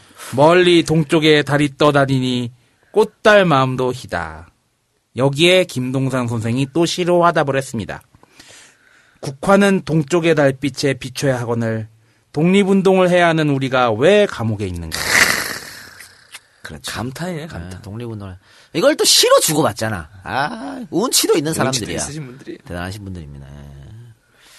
자, 김동삼 선생 이야기인데요. 그 일송 김동산 선생은 감옥에서까지 단식 투쟁을 하면서 일제에 저항한 조선 최고의 레지스탕스였습니다. 그러나 1937년 일제의 가혹한 고문을 견디지 못하고 광복을 보지 못한 채 옥사하고 말았습니다. 언젠가 김동삼 선생도 우리가 해야죠. 한번 다뤄야죠. 해야죠. 뭐 김병로 선생 이야기도 했습니다만 아, 참 고영주는 김병로 선생에 대해서 어떻게 생각할까? 김병로 선생의 일, 일생을 한번 돌아보고 지 일생을 한번 돌아봐야 되지 않겠나? 그거는 그거고 이거는 이거라고 생각하겠지. 지금 머릿속엔 빨갱이야밖에 없는 것 같은데 그 양반은. 아니 우리 사법부도 지금 우리 저 사법부 그리고 또 저 법조인 모두가 저 김병로 선생의 마음가짐, 김병로 선생 사상을 다 배울 필요가 있어요. 여러분들도 김병로 특집을 한번 다시 한번 들어보시기 바랍니다. 자 이렇게 김동삼 선생이 옥사를 하셨고요. 반면 김철수 선생은 김동삼이 옥사하고 이듬해인 1938년에 추록을 했는데요. 이때 막내딸이 아버지 모습을 처음 본 겁니다. 야 일본 유학 가고 뭐 중국 망명 갔다가 돌아와가지고 10년 동안 감옥에 있고 저 딸이 처음 봤어. 어, 처음 봤어. 아버지라고 부르면서 낯설면서도 반갑고 원망스럽고 여러 가지 그렇죠. 감정이. 예. 그리고 이후에도 독립 활동을 계속하다가 일경이 조선의 정치범들을 단속하기 위해서 만든 사상 사상 보국 연맹 가입을 거절해서 1942년 다시 체포되었고요. 징역 4년을 받고 옥고를 치르다가 공주 형무소에서 강복을 맞이했습니다. 이분이 총 치른 옥고가 한 13년이 넘어간다 그래요.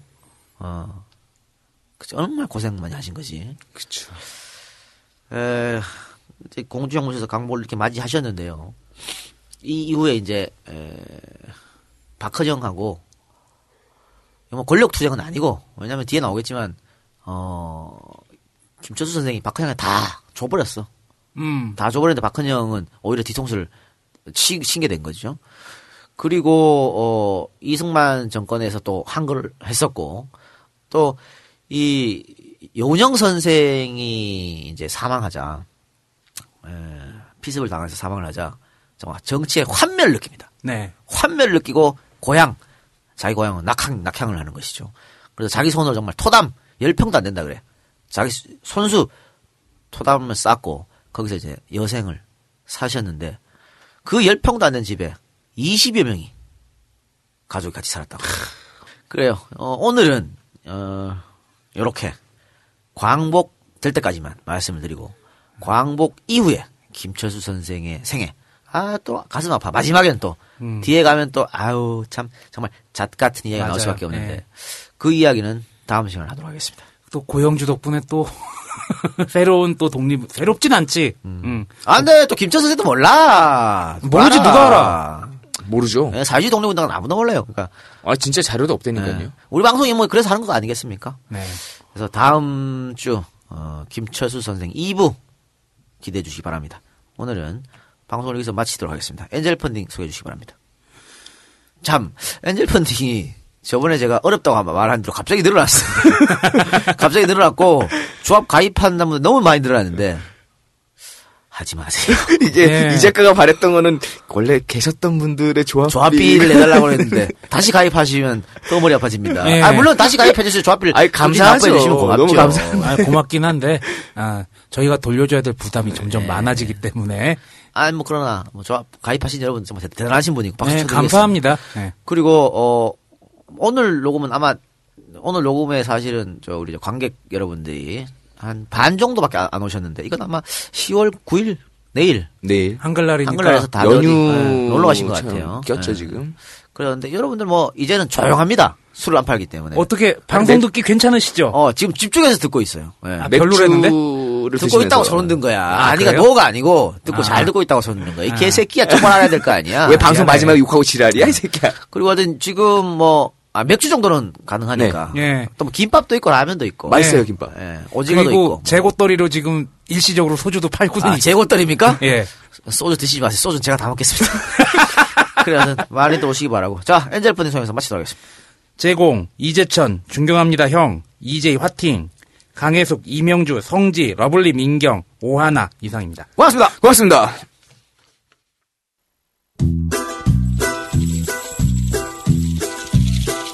Esta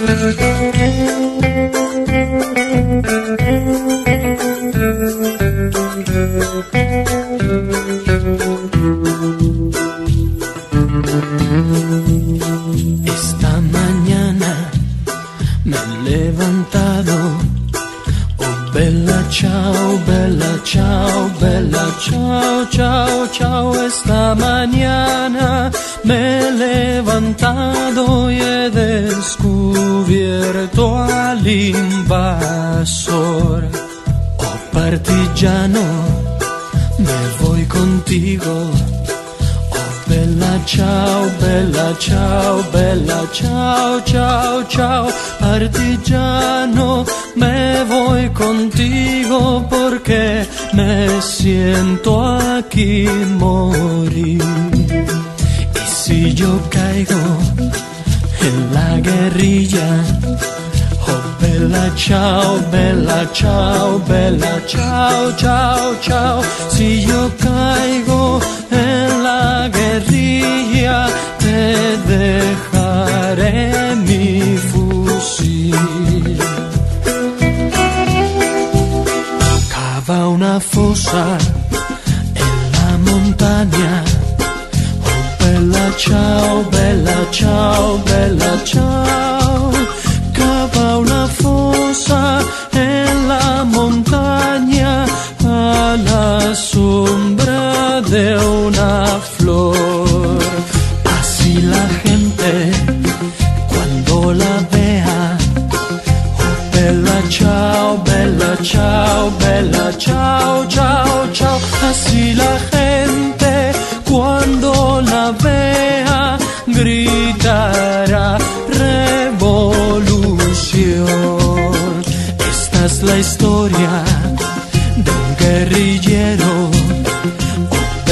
Ciao, bella ciao, bella ciao, ciao, ciao. Es la historia de un guerrillero muerto por la libertà. E questo è il fiore del partigiano. Oh bella ciao, bella ciao, bella ciao,